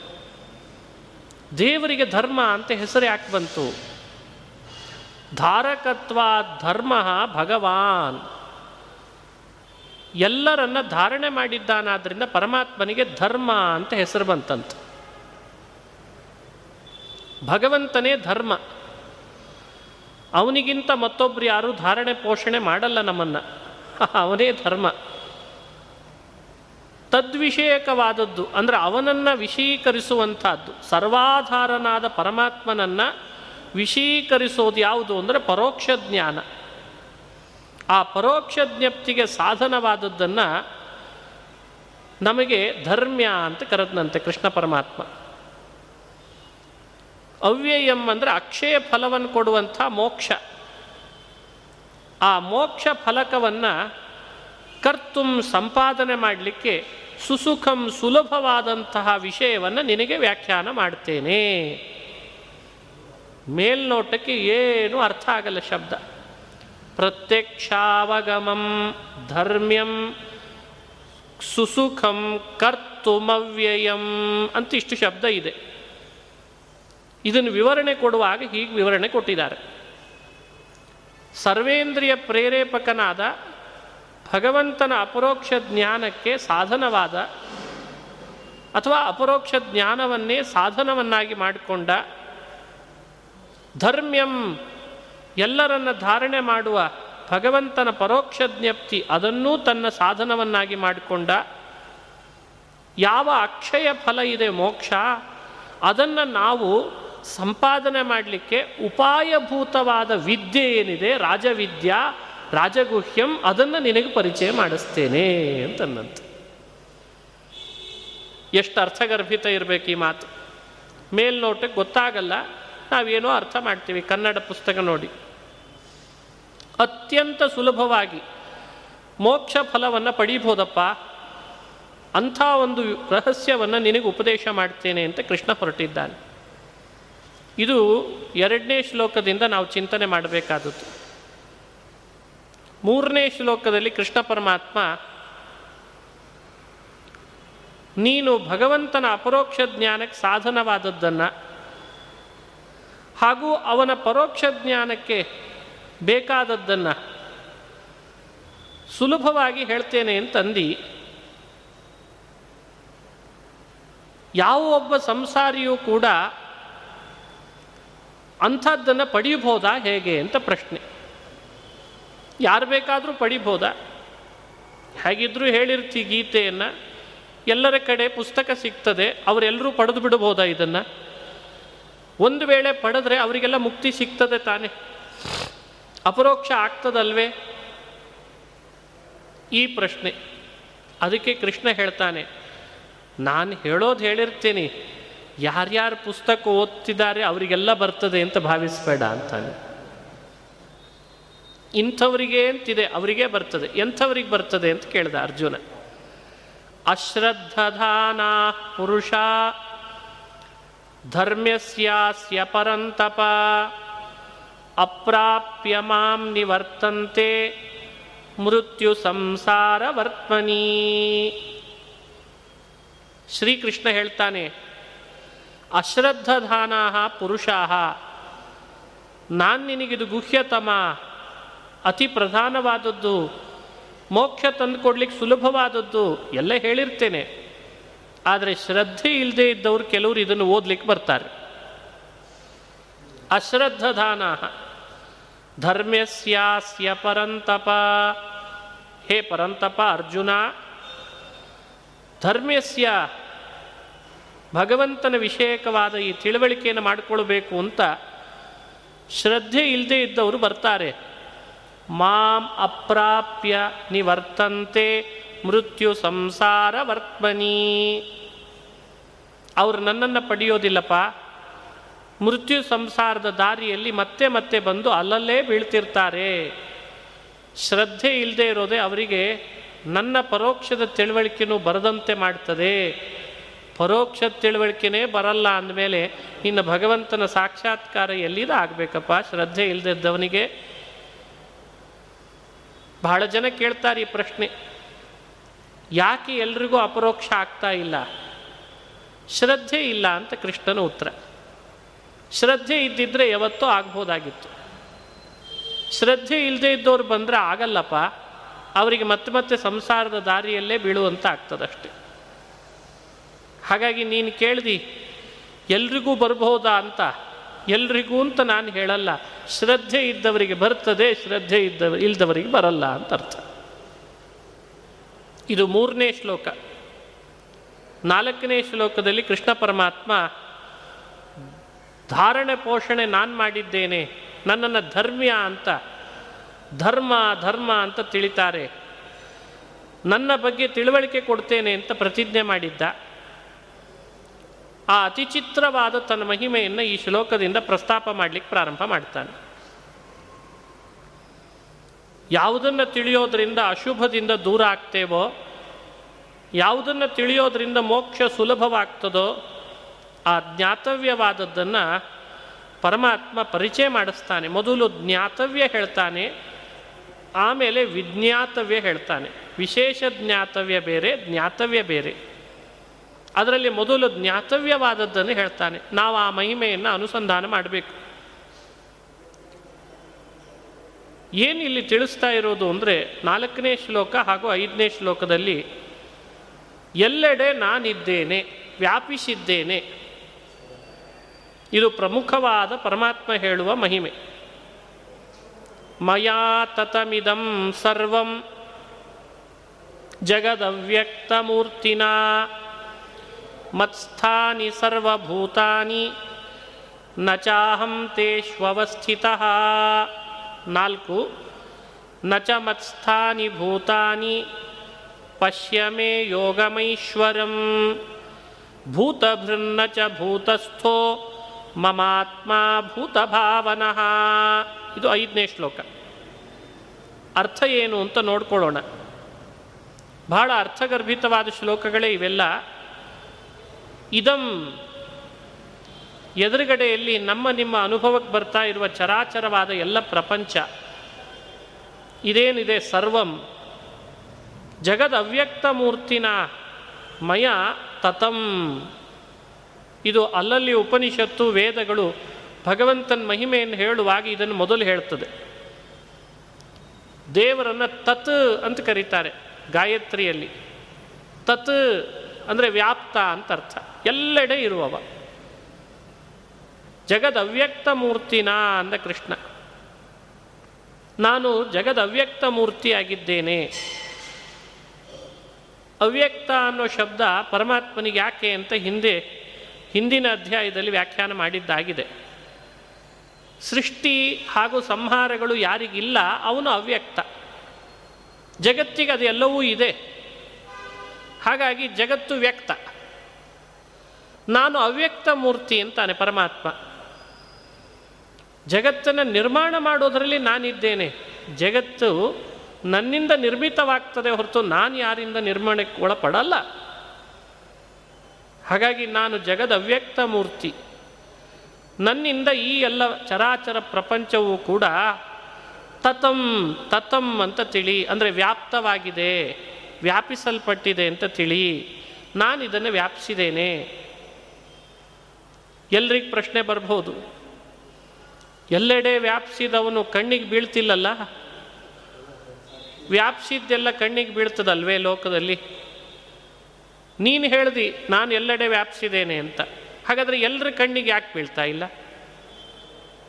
ಯಾವುದು ವ್ಯಾಪಿಸಿದೆ ಅದು ಕಣ್ಣಿಗೆ ಬೀಳ್ತದೆ, ಅನುಭವಕ್ಕೆ ಬರ್ತದೆ. ನೀನು ವ್ಯಾಪಿಸಿದ್ದಿ ಅಂತಾದರೆ ಯಾಕೆ ದೃಶ್ಯನಾಗ್ತಾ ಇಲ್ಲ? ಸಿಂಪಲ್ ಪ್ರಶ್ನೆ, ಎಲ್ಲರೂ ಕೇಳೋದು ಇದನ್ನೇ. ದೇವರೆಲ್ಲೆಡೆ ಇದ್ದಾನ, ಹಾಗಾದರೆ ಇಲ್ಲಿದ್ದಾನ, ನಮಗೆ ಬರ್ತಾ ಇಲ್ಲ ಅನುಭವಕ್ಕೆ, ಸೊ ನಾವು ಅದನ್ನು ಒಪ್ಪಲ್ಲ. ಎಷ್ಟು ಸರಳವಾಗಿ ಮಾತಾಡ್ತಾರೆ ನೋಡ್ರಿ. ಎಲ್ಲೆಡೆ ವ್ಯಾಪಿಸಿದವನು ನಮಗೆ ಇವಾಗ ಉಪಲಬ್ಧನಾಗಬೇಕಿತ್ತಷ್ಟೇ. ಅದಕ್ಕೆ ಕೃಷ್ಣ ಹೇಳ್ದ, ಅವ್ಯಕ್ತನಾಗಿ ವ್ಯಾಪಿಸಿದ್ದೇನೆ ಅಂತನ್ನಂತೆ. ಜಗದ್ ಅವ್ಯಕ್ತ ಮೂರ್ತಿನ ಅಂತ ಅವ್ಯಕ್ತ ಶಬ್ದ ಹಾಕಿದ್ನಂತೆ. ವ್ಯಾಪಿಸಿರೋದು ನಿಜನಪ್ಪ. ಹೇಗೆ ವ್ಯಾಪಿಸಿದ್ದೇನೆ ಅಂದರೆ ಎಲ್ಲೆಡೆ ವ್ಯಾಪ್ಸಿಯೂ ಯಾರಿಗೂ ಉಪಲಬ್ಧ ಆಗದೇ ಇರೋ ಹಾಗೆ ವ್ಯಾಪಿಸಿದ್ದೇನೆ. ಇದೇ ನನ್ನ ಮೂರ್ತಿನ, ನನ್ನ ಸ್ವರೂಪ, ಸ್ವಭಾವ. ಎಷ್ಟೋ ಸಮಯದೊಳಗೆ ನಾವು ಕೆಲವು ಕೆಲವು ಪಿಶಾಚಿಗಳು ಸೇರಿಕೊಳ್ತಾವೆ ದೇಹದೊಳಗೆ. ದೇಹದಲ್ಲಿ ಪಿಶಾಚಿ ಸೇರ್ಕೊಂಡು ಕೂಡಲೇ ಪಿಶಾಚಿ ಎಲ್ಲಿದೆ ಅಂತ ಕೇಳಿದರೆ ಯಾರಿಗೂ ತೋರಿಸ್ಲಿಕ್ಕೆ ಬರಲ್ಲ. ಅವನು ಹೇಗಂದ್ರೆ ಹಾಗೆ ಕುಣಿಲಿಕ್ಕೆ ಶುರು ಮಾಡಿದ, ರಕ್ತ ಕಾರ್ಲಿಕ್ಕೆ ಶುರು ಮಾಡಿದ, ಕೂಗ್ಲಿಕ್ಕೆ ಶುರು ಮಾಡಿದ ಅಂದ್ಕೊಳ್ಳೆ ಪಿಶಾಚಿ ಸೇರಿದೆ ಅಂತ ಹೇಳ್ತೇವೋ ಇಲ್ಲೋ. ಒಳಗೆ ಪಿಶಾಚಿ ಇದೆ, ಪಿಶಾಚಿ ತೋರಿಸು ಅಂದರೆ ಅವನ್ನೇ ತೋರಿಸೋದು. ಅವನು ಪಿಶಾಚಿನ, ಅವನ ಶರೀರದೊಳಗೆ ಪಿಶಾಚಿ ಇದೆ. ಆದರೆ ಅದು ಪಿಶಾಚಿಗೆ ಏನು ಶಕ್ತಿ ಅಂದರೆ ಕಣ್ಣಿಗೆ ಯಾರಿಗೂ ಕಾಣಿಸದೇ ಇರೋ ಹಾಗೆ ಹೇಗಿರಬೇಕೋ ಹಾಗೆ ತಾನು ಮಾಡಿಕೊಂಡಿರ್ತದೆ. ಪರಿಣಾಮ ಮಾತ್ರ ತೋರಿಸ್ತದೆ ತಂದೇನು ಅಂತ. ರಕ್ತ ಕಾರಿಸ್ತದೆ, ಕುಣಿಸ್ತದೆ, ಕೂಗಿಸ್ತದೆ, ಅಲ್ಲಲ್ಲಲ್ಲಿ ಬಿದ್ದು ಹೊರಳಾಡ್ತದೆ. ಅವುಗಳಿಂದ ನಾವು ಅನುಮಾನ ಮಾಡ್ಬೋದು ಅಷ್ಟೆ. ಓ ಪಿಶಾಚಿ ಸೇರಿದೆ, ಸೇರದೆ ಇದ್ದಿದ್ರೆ ನಾರ್ಮಲ್ ಇರ್ತಿದ್ದ, ಸೇರಿದಾಗ ಹೇಗೆ ಆಡ್ತಿದ್ದಾನೆ ನೋಡು ಅಂತೀವಿ. ಒಂದು ಪಿಶಾಚಿಗೆ ಈ ಅಂತರ್ಧಾನ ಶಕ್ತಿ ಇದೆ. ಒಳಗೆ ಸೇರಿಯೂ ಯಾರಿಗೆ ಕಣ್ಣಿಗೆ ಕಾಣದಂತೆ ತನ್ನ ಪ್ರಭಾವ ತೋರಿಸೋ ಶಕ್ತಿ ಇದೆ. ಒಪ್ಪಿದ್ದೇವೆ ಲೋಕದಲ್ಲಿ. ಇದನ್ನೇ ದೇವರ ಬಗ್ಗೆ ಹೇಳಿದರೆ ಮಾತ್ರ ಏ ಇದನ್ನು ನಾವು ಹೇಗೆ ಒಪ್ಪೋದ್ರಿ ಅಂತ ಕೇಳ್ತೀವಿ. ಇದೇ ವಿಪರ್ಯಾಸ. ಪಿಶಾಚಿಗೆ ಅಂತರ್ಧಾನ ಶಕ್ತಿ, ಅದೃಶ್ಯ ಶಕ್ತಿ ಒಪ್ತೀಯ. ಎಲ್ಲೆಡೆ ನಾನು ವ್ಯಾಪಿಸಿದೇನೋ, ವ್ಯಾಪಿಸಿ ಯಾರಿಗೆ ಕಾಣದಂತೆ ಇದ್ದೇನೋ ಒಂದು ಮಾತ್ರಕ್ಕೆ ಏ ನನಗೆ ಕಾಣಬೇಕಿತ್ರಿ, ಕಾಣ್ತಿಲ್ಲ ಅಂದಮೇಲೆ ಇಲ್ಲ ಅಂತ ವಾದ ಮಾಡಿದರೆ ಏನು ಹೇಳೋಣ? ಎಷ್ಟಂತೆ ತರ್ಕ ಮಾಡ್ತೀಯ ದೇವರ ಬಗ್ಗೆ? ಹೇಳ್ತಿದ್ದಾನೆ ಕೃಷ್ಣ, ಜಗದ್ ಅವ್ಯಕ್ತ ಮೂರ್ತಿನ. ಅವ್ಯಕ್ತ ಅನ್ನೋ ವಿಶೇಷಣ ಕೊಟ್ಟದ್ದೇ ಈ ಉದ್ದೇಶದಿಂದ. ನಿನಗೆ ಜಗತ್ತು ಕಾಣಿಸ್ತದಲ್ವೋ, ಅದು ವ್ಯಕ್ತ ಅಂತ ಕಾಣಿಸ್ತದೆ. ಅದಕ್ಕೆ ತನ್ನನ್ನು ತಾನು ಕಾಣದಂತೆ ಇಟ್ಟುಕೊಳ್ಳೋ ಶಕ್ತಿ ಇಲ್ಲ, ಅದು ಎಲ್ಲ ಎಕ್ಸ್ಪೋಸ್ ಮಾಡ್ತದೆ. ಅದಕ್ಕೆ ಅದು ವ್ಯಕ್ತ. ನಾನು ಹಾಗಲ್ಲ, ನನ್ನನ್ನು ನಾನು ಯಾರಿಗೂ ಕಾಣದಂತೆ, ಎಲ್ಲರೂ ನನಗೆ ಕಾಣುವಂತೆ ನಾನು ಮಾಡ್ಕೊಳ್ತೀನಿ. ಅದಕ್ಕೆ ನಾನು ಅವ್ಯಕ್ತ. ಇದಕ್ಕೆ ಮೇಲಿಂದ ಮೇಲೆ ಉಪನಿಷತ್ತು, ವೇದಗಳು ದೇವರನ್ನು ಅವ್ಯಕ್ತ ಅವ್ಯಕ್ತ ಅಂತ ಶಬ್ದದಿಂದ ಕರೀತಾವಂತೆ. ನಿಮಗೆ ಆಶ್ಚರ್ಯ ಆಗ್ತಾವೆ ಉಪನಿಷತ್ತು ವೇದಗಳನ್ನು ನೋಡುವಾಗ. ಅಲ್ಲಿ ಅತಿ ಹೆಚ್ಚು ವಿಷ್ಣು ಶಬ್ದವೋ, ಅತಿ ಹೆಚ್ಚು ನಾವು ನೀವು ತಿಳ್ಕೊಂಡಂತೆ ಬೇರೆ ಬೇರೆ ಶಬ್ದವೋ ಬರಲ್ಲ. ಅಲ್ಲಿ ಅಲ್ಲಿ ಬರೋ ಶಬ್ದಗಳೆಲ್ಲ ಬಹಳ ಬಾರಿ ಅವ್ಯಕ್ತ, ಅಕ್ಷರ, ಬ್ರಹ್ಮ, ಆತ್ಮ, ಈ ಶಬ್ದಗಳಿಂದ ವ್ಯವಹಾರ ಮಾಡ್ತಾರೆ. ನೋಡಿ ಆ ಲ್ಯಾಂಗ್ವೇಜ್ ಎಷ್ಟು ವಿಚಿತ್ರವಾಗಿದೆ. ಇಲ್ಲಿ ನಾವೆಲ್ಲ ಗೋವಿಂದ, ಗೋಪಾಲ, ವಿಠಲ, ಶ್ರೀನಿವಾಸ, ಇಂಥ ಶಬ್ದಗಳೆಲ್ಲ ನಾವು ಇವತ್ತು ದೇವರ ನಾಮ ಅಂತ ತಿಳ್ಕೊಂಡಿದ್ದೇವೆ. ಅವಕ್ಕೂ ಅಷ್ಟೇ ಶಕ್ತಿ ಇದೆ. ಆದರೆ ಉಪನಿಷತ್ತು, ವೇದ, ಅವುಗಳ ಲ್ಯಾಂಗ್ವೇಜ್ನಲ್ಲಿ ಭಗವಂತನ ನಾಮ ನಾರಾಯಣ ಬರ್ತದೆ, ನಾರಾಯಣ ಬರ್ತದೆ, ವಿಷ್ಣು ಬರ್ತದೆ. ಆದರೂ ಅತಿ ಹೆಚ್ಚು ಲ್ಯಾಂಗ್ವೇಜ್ನಲ್ಲಿ, ಅವುಗಳ ಲ್ಯಾಂಗ್ವೇಜ್ನಲ್ಲಿ ಈ ಶಬ್ದಗಳ ಬಳಕೆ ಆಗ್ತದೆ. ಅವ್ಯಕ್ತ ಅವ್ಯಕ್ತ ಅವ್ಯಕ್ತ ಅಂತ ಕರೀತದೆ. ಯಾಕೆ ಬೇರೆಯವ್ರಿಗೆ ಆಶ್ಚರ್ಯ ಆಗ್ತದೆ, ನಾವು ದಿನಾ ಮಾತನಾಡುವ ಎಷ್ಟೋ ದೇವರ ನಾಮಗಳನ್ನು ಉಪನಿಷತ್ತಲ್ಲಿ ಬಳಸಬಾರ್ದೆ? ನಮಗೆ ಬೇಗ ಬೇಗ ಅರ್ಥ ಆಗಿಬಿಡ್ತಿತ್ತು. ಬೇಗ ಬೇಗ ಅರ್ಥ ಆಗಬಾರ್ದು ಅಂಥೇಳಿ ಹಂಗೆ ಮಾಡಿದ್ದಾರೆ. ಕೆಲವು ಕೋಡ್ ವರ್ಡ್ಸನ್ನು ಅರ್ಥ ಆಗದೆ ಇರೋ ಹಾಗೆ ಕಂಪ್ಯೂಟ್ರಲ್ಲಿ ಭಾಷೆಯನ್ನು ತಯಾರು ಮಾಡಿ ಹಾಕಿಲ್ವೇ? ಯಾಕೆ ಅದು ಬೇರೆಯವ್ರಿಗೆ ಬೇಡ, ಅದೇ ಕೋರ್ಸ್ ಮಾಡಿದವ್ರಿಗೆ ಅರ್ಥ ಆದರೆ ಸಾಕು ಅಂತ ಮಾಡಿರ್ತಾರೆ. ಇಲ್ಲದೇ ಇದ್ದರೆ ಅದನ್ನು ಹ್ಯಾಕ್ ಮಾಡ್ತಾರೆ. ಒಂದು ಮನುಷ್ಯ ಕಂಡಿಡಿದಂತಹ ಎಲೆಕ್ಟ್ರಾನಿಕ್ ಉಪಕರಣಗಳನ್ನು ಹ್ಯಾಕ್ ಮಾಡಬಾರ್ದು ಅಂತ ಏನೆಲ್ಲ ಸಿಸ್ಟಮ್ನಲ್ಲಿ ವ್ಯವಸ್ಥೆ ಮಾಡಿದ್ದಾರೆ, ಇನ್ನು ದೇವರು ಅನ್ನೋ ವ್ಯವಸ್ಥೆಯನ್ನು ಅಷ್ಟು ಸುಲಭ ಎಲ್ರಿಗೂ ಸಿಗದಂತೆ ಅನೇಕ ಥರದ ಲ್ಯಾಂಗ್ವೇಜ್ಗಳಲ್ಲಿ ಇದೊಂದು ಬಳಕೆಯನ್ನು ಮಾಡ್ತದಂತೆ. ಹಾಗಾಗಿ ಕೃಷ್ಣ ಜಗದ್ ಅವ್ಯಕ್ತ ಮೂರ್ತಿನ ಅಂತ ಹೇಳೋದರಲ್ಲಿ ಬಹಳ ರಹಸ್ಯ ಇದೆ. ಯಾವ ವ್ಯಕ್ತವಾದ ಜಗತ್ತನ್ನು ನೀನು ನೋಡ್ತಾ ಇದ್ದಿ, ಅದು ತನ್ನನ್ನು ತಾನು ನಿನ್ನ ಕಣ್ಣಿಗೆ ಕಾಣದಂತೆ ಮಾಡಿಕೊಳ್ಳೋ ಶಕ್ತಿ ಪಡೆದಿಲ್ಲ, ಅದಕ್ಕೆ ನಾನು ಆ ಶಕ್ತಿ ಕೊಟ್ಟಿಲ್ಲ. ಇದು ಸುಲಭವಾದದ ಅರ್ಥ. ನಾನು ಅದಕ್ಕೆ ಆ ಶಕ್ತಿ ಕೊಟ್ಟಿಲ್ಲ. ಕೆಲವುದಕ್ಕೆ ಕೊಟ್ಟಿದ್ದೇನೆ. ನದಿಗಳಿಗೆ ಕೊಟ್ಟಿದ್ದಾನೆ. ನದಿ ನೀರು ಹರಿತದೆ. ಒಳಗಡೆ ಇಲ್ಲಿರುವಂಥ ನದಿಯ ದೇವತೆ ಇದ್ದಾಳೆ, ಅವಳು ನಮ್ಮ ಕಣ್ಣಿಗೆ ಕಾಣದೇ ಇರೋ ಹಾಗಿರಲಿ ಅಂತ ಅವಳಿಗೆ ಆ ಶಕ್ತಿ ಕೊಟ್ಟಿದ್ದಾನೆ. ನದಿಗಳಿಗೆ ಕೊಟ್ಟಿದ್ದಾನೆ. ಔಷಧಿಗಳಲ್ಲಿ ಎಷ್ಟೋ ಅದ್ಭುತವಾದಂಥ ದೇವತೆಗಳಿದ್ದಾರೆ. ಅವರು ಕಾಣದಂತೆ ಆ ಔಷಧಿಗಳ ದ್ರವ್ಯಗಳು ಮಾತ್ರ ಕಾಣುವಂತೆ ಅವುಗಳನ್ನು ಮಾಡಿರ್ತಾರಂತೆ. ಅವುಗಳಿಗೆ ಆ ಶಕ್ತಿ ಕೊಟ್ಟಿದ್ದಾರೆ. ಹಾಗೆ ಅನೇಕ ಕಡೆಯಲ್ಲಿ ಬೆಂಕಿ ಒಳಗೆ ದೇವತೆ ಇದ್ದಾನೆ, ಅವ ಯಾರ ಕಣ್ಣಿಗೆ ಕಾಣಲ್ಲ, ಅವನನ್ನು ಅವನು ಯಾರಿಗೂ ಕಣ್ಣಿಗೆ ಕಾಣದಂತೆ ಅವನಿಂದ ಆಗುವ ದಾಹನ ಮಾತ್ರ ಎಲ್ಲರಿಗಾಗುವಂತೆ ಅವನಿಗೊಂದು ಶಕ್ತಿ ವ್ಯವಸ್ಥೆ ಮಾಡಿದ್ದಾನೆ. ಬೆಂಕಿಗಿದೆ, ಗಾಳಿಗಿದೆ, ನೀರಿಗಿದೆ. ನೀರಿಗಿದೆ ಅಂದರೆ ನೀರಿನ ಅಭಿಮಾನಿಯಾಗದವನಿಗಿದೆ. ಅಗ್ನಿ ಅಂದರೆ ಬೆಂಕಿಗೆ ಅಭಿಮಾನಿ ಆದವನಿಗಿದೆ. ಅಂತರ್ಧಾನ, ಅದೃಶ್ಯ ಶಕ್ತಿ, ಅವುಗಳಿಗೆಲ್ಲ ಶಕ್ತಿ ಕೊಟ್ಟಿದ್ದೇನೆ. ಅವುಗಳಿಗೆ ಕೊಟ್ಟಿದೆ ಅಂದಮೇಲೆ ನನ್ನ ಹತ್ರ ಇಲ್ಲದೆ ಇರ್ತದ? ನನ್ನ ಹತ್ರ ಇಲ್ಲದೆ ಇರ್ತದೇನೋ? ಹಾಗಾಗಿ ನಾನು ನಿನ್ನ ಕಣ್ಣು ಮುಂದೆ ಜಗತ್ತನ್ನು ವ್ಯಕ್ತಗೊಳಿಸಿದ್ದೇನೆ. ನಾನು ಅವ್ಯಕ್ತನಾಗಿದ್ದೇನೆ. ನನ್ನ ಸ್ವರೂಪವೇ ಅವ್ಯಕ್ತ, ಅವ್ಯಕ್ತ ಮೂರ್ತಿ. ಅದನ್ನು ತಿಳಿಸ್ಲಿಕ್ಕೆ ಕೃಷ್ಣ ನಾನೆಲ್ಲೆಡೆ ವ್ಯಾಪ್ತನೂ ಹೌದು, ವ್ಯಾಪಿಸಿಯೂ ನಮಗೆ ಯಾಕೆ ಕಾಣ್ತಿಲ್ಲ ಅನ್ನೋ ನಿನ್ನ ಪ್ರಶ್ನೆಗೆ ಅವ್ಯಕ್ತ ಆದ್ದರಿಂದ ಕಾಣಿಸ್ತಿಲ್ಲ ಅನ್ನೋ ಉತ್ತರ ರೂಪವಾಗಿ ನಾನಿದ್ದೇನೆ. ಹೀಗೆ ಮಯಾ ತತಮಿದಂ ಸರ್ವಂ ಜಗದವ್ಯಕ್ತ ಮೂರ್ತಿನಾ, ಇಷ್ಟು ಅರ್ಥ ಮಾಡಿಕೊಳ್ಳೇಬೇಕು. ಇನ್ನು ಮುಂದೆ ಮತ್ತೊಂದು ಭಗವಂತನ ಮಹಿಮೆಯನ್ನು ಹೇಳ್ತಾನೆ. ವ್ಯಾಪಿಸಿದಾನೆ ಶ್ರೀಹರಿ, ಆದರೂ ನಮಗೆ ಕಾಣದಂತೆ ಇದ್ದಾನೆ ಅವ್ಯಕ್ತನಾಗಿ. ಇದರ ಮೇಲೆ ಪ್ರಶ್ನೆ ಏನು ಅಂದರೆ, ಎಲ್ಲೆಡೆ ವ್ಯಾಪಿಸಿದ ಮೇಲೆ ಎಲ್ಲದಕ್ಕೂ ಆತ ಆಧಾರ, ಎಲ್ಲದರೊಳಗೂ ಅವ ಇದ್ದ ಮೇಲೆ ಅವನಿಗೆ ಎಲ್ಲವೂ ಆಧಾರವಾಗ್ತದಾ ಅಂತ ಪ್ರಶ್ನೆ. ಲೋಕದಲ್ಲಿ ಹಾಗಿದೆ ಅಲ್ವಾ? ಮಡಿಕೆ ಒಳಗೆ ನೀರಿದೆ ಅಂದರೆ ನೀರು ಮಡಿಕೆಯನ್ನೆಲ್ಲ ಒಳಗಡೆಯಲ್ಲಿ ತುಂಬಿದೆ ಅಂದಮೇಲೆ ತುಂಬಿರುವ ನೀರಿಗೆ ಮಡಿಕೆಯಲ್ವೇ ಆಧಾರ? ಜಗತ್ತು ಅನ್ನೋದು ಮಡಿಕೆ. ಭಗವಂತ ನೀರಿನಂತೆ ಎಲ್ಲೆಡೆ ವ್ಯಾಪಿಸಿದಾನೆ ಅಂದರೆ ನೀರಿನಂತೆ ದೇವರಿಗೂ ಕೂಡ ಪ್ರಪಂಚ ಎಲ್ಲ ಆಧಾರವಾ? ಹ್ಯಾಕ್ ತಿಳಿಯೋಣ? ನೀರಿಗೆ ಮಡಿಕೆ ಆಧಾರವೇ. ಹಾಗೆ ಪ್ರಪಂಚಕ್ಕೆ ಪರಮಾತ್ಮ ವ್ಯಾಪಿಸಿದಾನೆ ಅಂದಮೇಲೆ ಪ್ರಪಂಚವನ್ನು ತನ್ನ ಆಧಾರ ಅಂತ ಮಾಡಿಕೊಂಡಿದ್ದಾನಾ? ಇದನ್ನು ತಿಳಿಬೇಕಲ್ಲ. ಅದಕ್ಕೆ ಭಗವಂತನೇ ಹೇಳ್ತಾನೆ, ಮತ್ಸ್ಥಾನಿ ಸರ್ವಭೂತಾನಿ ನಚಾಹಂ ತೇಷ್ವಸ್ಥಿತಃ. ಅರ್ಜುನ, ನಾನೆಲ್ಲೆಡೆ ವ್ಯಾಪ್ಸಿಯು ಎಲ್ಲವನ್ನೂ ನನ್ನ ಅಧೀನದಲ್ಲಿ ಇಟ್ಟುಕೊಂಡು ನನ್ನೊಳಗೆ ಆಶ್ರಯ ಕೊಟ್ಟಿದ್ದೇನೆ ಅವಕ್ಕೆ ಹೊರತು ನಾನು ಅವುಗಳನ್ನು ಆಶ್ರಯ ಪಡ್ಕೊಂಡಿಲ್ಲ ಅಂತಂದ ಕೃಷ್ಣ. ಹೇಗಿದೆ ನೋಡ್ರಿ, ಸರ್ವಭೂತಾನಿ ಮತ್ಸ್ಥಾನಿ,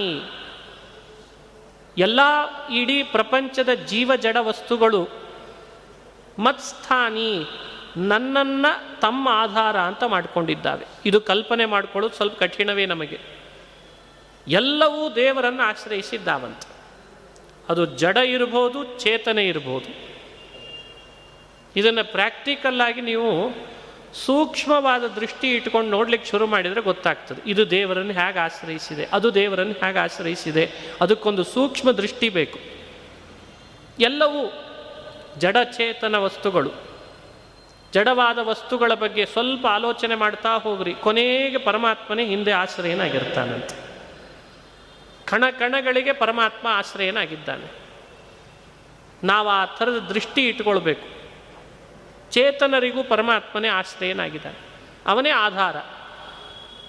ಹಾಗಾಗಿ ಕೃಷ್ಣ ಮತ್ಸ್ಥಾನಿ ಸರ್ವಭೂತಾನಿ ಇದು ತನ್ನ ಮಹಿಮೆಯನ್ನಾಗಿ ಹೇಳ್ದ. ನಚಾಹಂ ತೇಷು ಅವಸ್ಥಿತಃ, ನನಗೆ ಅಂತ ಅವು ಯಾವುದೂ ಆಶ್ರಯವಾಗಲೇ ಇಲ್ಲ ಅಂತಂದ. ಆಶ್ರಯವಾಗಲಿಲ್ಲ, ಅವುಗಳಿಗೆ ನಾನು ಆಶ್ರಯನಾದೆ. ಈ ಮಾತನ್ನು ಅರ್ಥ ಮಾಡಿಕೊಳ್ಳುವಾಗ ಇನ್ನೊಂದು ವಿಶೇಷವನ್ನು ಚಿಂತನೆ ಮಾಡಿಸ್ತಾರೆ.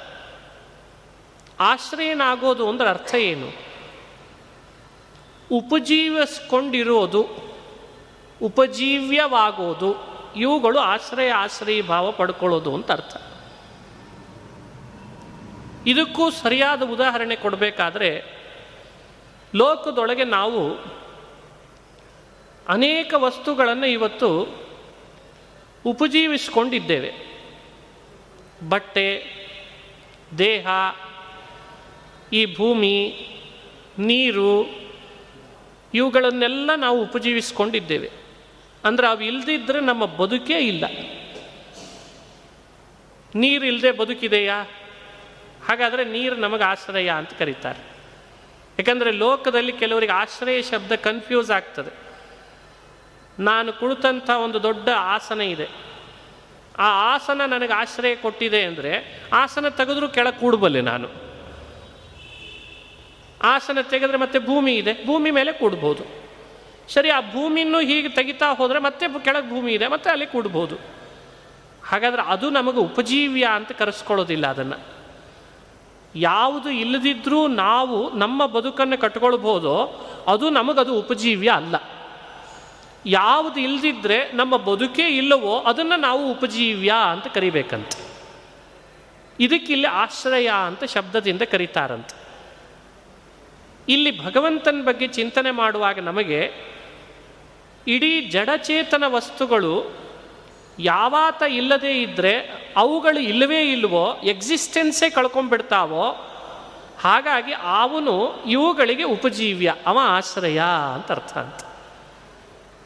ಹಾಗೆ ಭಗವಂತನಿಗೆ ಇವ್ರ್ಯಾರೂ ಇಲ್ಲದಿದ್ದರೆ, ನಾನಿಲ್ಲದಿದ್ದರೆ, ನಾವಿಲ್ಲದಿದ್ದರೆ, ಜಡವಾದ ಪ್ರಪಂಚದ ಈ ವಸ್ತುಗಳು ಇಲ್ಲದಿದ್ದರೆ ಅವನಿಗೂ ಕೂಡ ಅಸ್ತಿತ್ವವೇ ಇಲ್ಲ ಅಂತ ಆಗ್ಬೋದಾ? ಹಾಗ ಒಂದು ವೇಳೆ ಆದರೆ ಅವನಿಗೆ ಇವೆಲ್ಲವೂ ಆಶ್ರಯ ಅಂತ ಅನ್ಬೇಕಂತ. ಅದನ್ನು ಕೃಷ್ಣ ಹೇಳ್ತಾ ಇದ್ದಾನೆ. ಇದು ಅತಿ ಅದ್ಭುತವಾದ ಮಹಿಮೆ ಅಂತ ಅರ್ಥ. ನೀರಿಲ್ದ್ರೂ ಪರಮಾತ್ಮ ಇರಬಲ್ಲ, ಇರ್ತಾನೆ.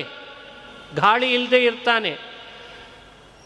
ಗಾಳಿ ಆನೀದ ವಾತಂ, ಗಾಳಿಯನ್ನು ಪ್ರೇರಣೆ ಮಾಡಿಕೊಂಡಿದ್ದಾನೆ ಹೊರತು ತನಗೆ ಗಾಳಿ ಬೇಕಿಲ್ಲ ಅಂತಾನೆ. ಆನೀದ ವಾತಂ ಸ್ವಧಯ ತದೇಕಂ ಉಪನಿಷತ್ತು ಹೇಳ್ತದೆ. ವಾತಂ, ಇಡೀ ಗಾಳಿ ಜಗತ್ತಿನೊಳಗೆ ಬೀಸ್ತಾ ಇರೋ ಆಕ್ಸಿಜನ್, ಇದು ಪರಮಾತ್ಮನ ಪ್ರೇರಣೆಗೆ ಒಳಪಡ್ತದೆ. ಆದರೆ ಪರಮಾತ್ಮನಿಗೆ ಯಾವ ಥರದ ಉಪಕಾರಕ ಆಗಿಲ್ಲ, ಇನ್ನು ದೇವರಿಂದ ಉಪಕಾರ ಮಾಡಿಸ್ಕೊಳ್ತದಂತೆ. ಏನು ಅದ್ಭುತ ನೋಡ್ರಿ ಈ ಮಹಿಮೆಗಳೆಲ್ಲ. ನೀರು ಅವನಿಗೇನು ಉಪಕಾರ ಮಾಡಲ್ಲ, ಇನ್ನೂ ಅವನ ಉಪಕಾರಕ್ಕೆ ಒಳಪಟ್ಟಿದೆ ಅಷ್ಟೇ ಅಂತೆ. ಇದು ಅದ್ಭುತ ಅಲ್ವೇ? ಇದನ್ನು ಉಪಜೀವ್ಯ, ಇದೇ ಶಬ್ದದಿಂದ ಕರಿಬೇಕಂತೆ.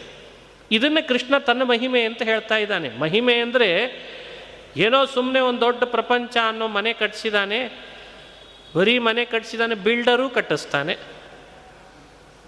ಆಮೇಲೆ ಅಲ್ಲೊಬ್ಬ ನಲ್ಲಿ ಹಾಕ್ತಾನೆ ನೀರಿನ ವ್ಯವಸ್ಥೆ ಮಾಡಲಿಕ್ಕೆ, ನೀರಿನ ಸರಬರಾಜು ಮಾಡ್ತಾನೆ, ಸರಿ ಅದು ನೀರಿನ ಕೆಲಸ ಮಾಡೋನು ಮಾಡಿ ಹೋಗ್ತಾನೆ, ಆಮೇಲೆ ಇನ್ನೊಬ್ಬನು ಕರೆಂಟ್ ಕಲೆಕ್ಷನ್ ಕೊಡ್ತಾನೆ, ಎಲೆಕ್ಟ್ರಿಷಿಯನ್ ಬಂದು, ಮತ್ತೊಬ್ಬನು ಅಡುಗೆ ಮನೆಯಲ್ಲಿ ಬೇಕಾಗ ಇಂಟೀರಿಯರ್ ಡಿಸೈನ್ ಮಾಡ್ತಾನೆ.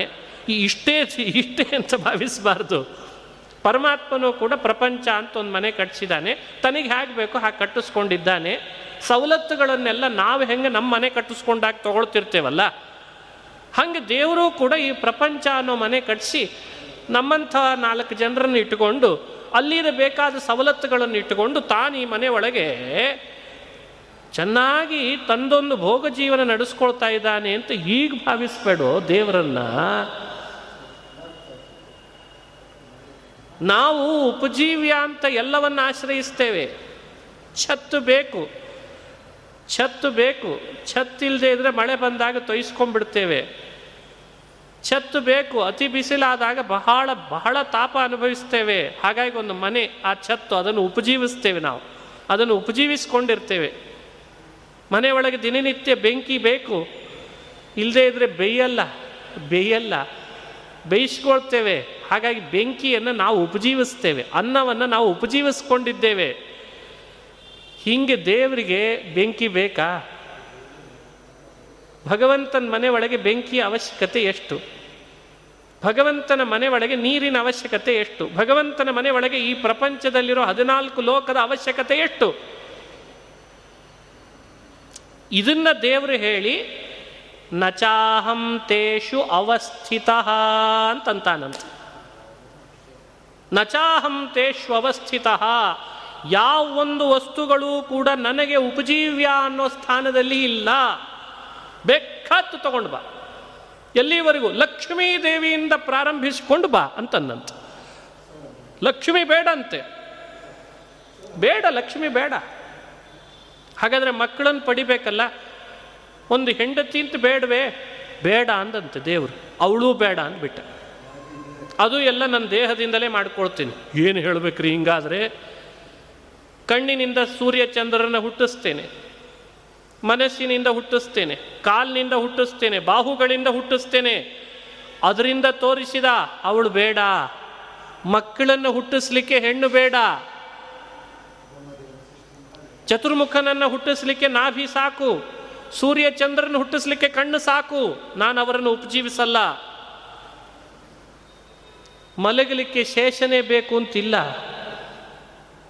ಎಲ್ಲಾದರೂ ಹೋಗಲಿಕ್ಕೆ ಗರುಡನೇ ಬೇಕು ಅಂತಿಲ್ಲ. ಹಸಿವೆ ಇದ್ದರೆ ತಾನೇ ಹಾಲು ಕುಡಿಬೇಕು. ಹಾಗಾಗಿ ಹಸಿವೆನೇ ಇಲ್ಲ, ಹಾಗಾಗಿ ನನಗೇನು ಹಾಲಿನ ಸಮುದ್ರ ಬೇಕಿಲ್ಲ. ಹಸಿವೆನೇ ಇಲ್ಲ. ಹಸಿವೆ ಇದೆ ಅಂತಾದರೆ ಉಳಿದೆಲ್ಲ ಬೇಕಾಗ್ತದೆ. ಅದೂ ಇಲ್ಲ, ಹಸಿವೆ ಇಲ್ಲ. ಮುಪ್ಪಿಲ್ಲ. ಮುಪ್ಪು ಬರ್ತದೆ ಅಂತ ಯೌವನ ಬಂದಾಗ ಭಾಳ ಸುಖ ಅನುಭವಿಸಿ ಮುಂದೆ ಮುಪ್ಪು ಬಂದ್ಬಿಡ್ತದಪ್ಪ ಏನು ಮಾಡಲಿ ಅಂತ ಅನ್ಬೇಕು. ನನಗೆ ಮುಪ್ಪಿಲ್ಲ. ಬಾಲ್ಯ ಇಲ್ಲ, ಬಾಲ್ಯ ಇಲ್ಲ ನನಗೆ. ನಾನು ಯಾವಾಗಲೂ ಯುವ, ಯಾವಾಗಲೂ ಯುವಕನಾಗಿದ್ದೇನಪ್ಪ. ಕಲ್ಪನೆ ಮಾಡಿಕೊಳ್ಳ್ರಿ, ಇದು ಪರಮಾತ್ಮನ ಸ್ವರೂಪ. ಯಾವುದನ್ನು ಉಪಜೀವಿಸ್ಬೇಕ್ರಿ? ಹೀಗಿದ್ದವನು ಯಾವಾಗಲೂ ಯುವಕ, ಹಸಿವೆನೇ ಇಲ್ಲದವ, ಎಲ್ಲೆಡೆ ವ್ಯಾಪಿಸಿದವ, ಎಲ್ಲೆಡೆ ವ್ಯಾಪಿಸಿದವ. ಇಂಥ ಕಡೆಯಲ್ಲಿ ಇಲ್ಲ ಅಂತಲ್ಲ, ಯಾರ ಕಣ್ಣಿಗೂ ಬೀಳದವ. ಯಾರ ಕಣ್ಣಿಗೆ ಬೇಕೋ ಅವ್ರ ಕಣ್ಣಿಗೆ ಬೀಳ್ಕೊಳ್ತೀನಿ, ಯಾರ ಕಣ್ಣಿಗೆ ಬೇಡವೋ ಬೀಳದಂತಿರ್ತೀನಿ. ಜಗದ ಅವ್ಯಕ್ತ ಮೂರ್ತಿನ.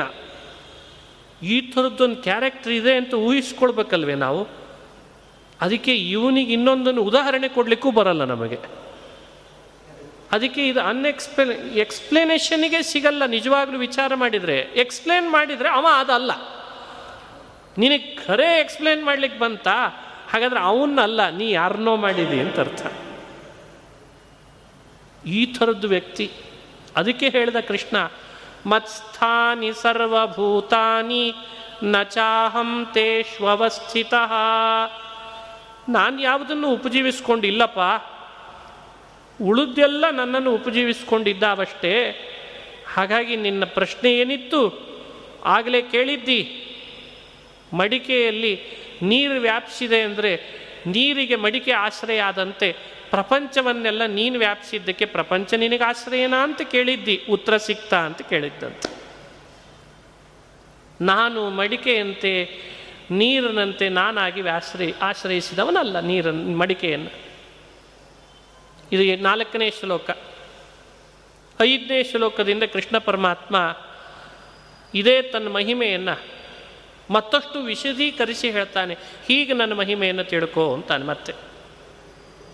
ನಚ ಮತ್ಸ್ಥಾನಿ ಭೂತಾನಿ ಪಶ್ಯಮೇ ಯೋಗಮೈಶ್ವರಂ ಭೂತಭೃತ್ ನಚ ಭೂತಸ್ಥಃ ಮಮಾತ್ಮ ಭೂತಭಾವನಃ. ಇದು ಐದನೇ ಶ್ಲೋಕ. ಹಿಂದೆ ಹೇಳ್ದ ಸರ್ವಭೂತಾನಿ ಮತ್ಸ್ಥಾನಿ ಅಂತ ಹೇಳ್ದ, ಇಲ್ಲಿ ಹೇಳ್ದ ನಚ ಮತ್ಸ್ಥಾನಿ ಭೂತಾನಿ ಅಂತಂದ. ಸ್ವಲ್ಪ ನೋಡಿ, ಎರಡಕ್ಕೂ ಕಾಂಟ್ರಡಿಕ್ಟಿವ್, ವಿರೋಧ ಬಂದಂಗೆ ಕಾಣಿಸ್ತದೆ. ಎಲ್ಲ ನನ್ನನ್ನು ಆಶ್ರಯಿಸಿದೆ ಅಂತ ಹೇಳ್ತಾನೆ, ಯಾವುದೂ ನನ್ನನ್ನು ಆಶ್ರಯಿಸಿಲ್ಲ ಅಂತ ಹೇಳ್ತಾನೆ. ಏನು ಹಿಂಗೆ ಗೀತೆ ಅದು? ಅದು ದೇವಲೋಕದ ಭಾಷೆ, ಇವತ್ತಿನ ಮೀಡಿಯಾದವ್ರ ಭಾಷೆ ಅಲ್ಲ. ಯಾರ್ದೋ ಅಡ್ವರ್ಟೈಸ್ಮೆಂಟಿಗೆ ದೇವರು ಮಾತಾಡ್ತಾ ಇಲ್ಲ, ಅಥವಾ ಭಯೋತ್ಪಾದನೆ ಮಾಡ್ತಾ ಇಲ್ಲ. ಯಾವ ಮಾತು ಆಡ್ತಾನೆ ಆ ಮಾತಿನಲ್ಲಿ ರಹಸ್ಯ, ಆ ಮಾತಿನಲ್ಲಿ ಮುತ್ತು, ಆ ಮಾತಿನಲ್ಲಿ ತತ್ವ ಅಡಗಿಸಿ ಒಳಗಡೆಯಲ್ಲಿ ಹುದುಗಿಸಿ ಭಾವವನ್ನು ತನ್ನೆಡೆ ಎಳಿತಿರ್ತಾನೆ. ತಾನೇ ಮಾತಾಡ್ತಾ ಇದ್ದಾನೆ, ಹಿಂದೆ ಹೇಳ್ದ ಮುಂದೆ ಮತ್ತೊಂದು ಹೇಳ್ದ, ಸ್ವಲ್ಪ ಯಾಕೋ ತಲೆ ಕೆಡಬೋದಲ್ಲ ಅಂದರೆ ಕೆಡಲಿ ಅಂಥೇಳಿ ಹೇಳ್ತೀನಿ ಅಂತಾನೆ ಪರಮಾತ್ಮ. ಹೌದಪ್ಪ, ಸ್ವಲ್ಪ ಸ್ವಲ್ಪ ತಲೆ ಉಪಯೋಗಿಸ್ಲಿ ಅಂಥೇಳಿ ಹೇಳ್ತೀನೋ ಅಂದರೆ ನಾನು ಅರ್ಥ ಆಗ್ತೀನಿ. ಇದು ಕೃಷ್ಣನ ಮಹಿಮೆ. ನಚ ಮತ್ಸ್ಥಾನಿ ಭೂತಾನಿ ಅಂತನ್ಬಿಡ್ತಾನೆ ಕೃಷ್ಣ. ಇದು ಐದನೇ ಶ್ಲೋಕ. ಇವತ್ತು ನಾಲ್ಕನೇ ಶ್ಲೋಕ ತನಕ ವಿವರಣೆ ಕೊಟ್ಟಿದ್ದೇನೆ. ನಾಳೆ ದಿವಸ ಐದನೇ ಶ್ಲೋಕದಿಂದ ಮತ್ತೆ ಮುಂದುವರಿಸೋಣ. ಶ್ರೀಕೃಷ್ಣಾರ್ಪಣಮಸ್ತು. ಹರಯೇ ನಮಃ. ಹರಯೇ ನಮಃ.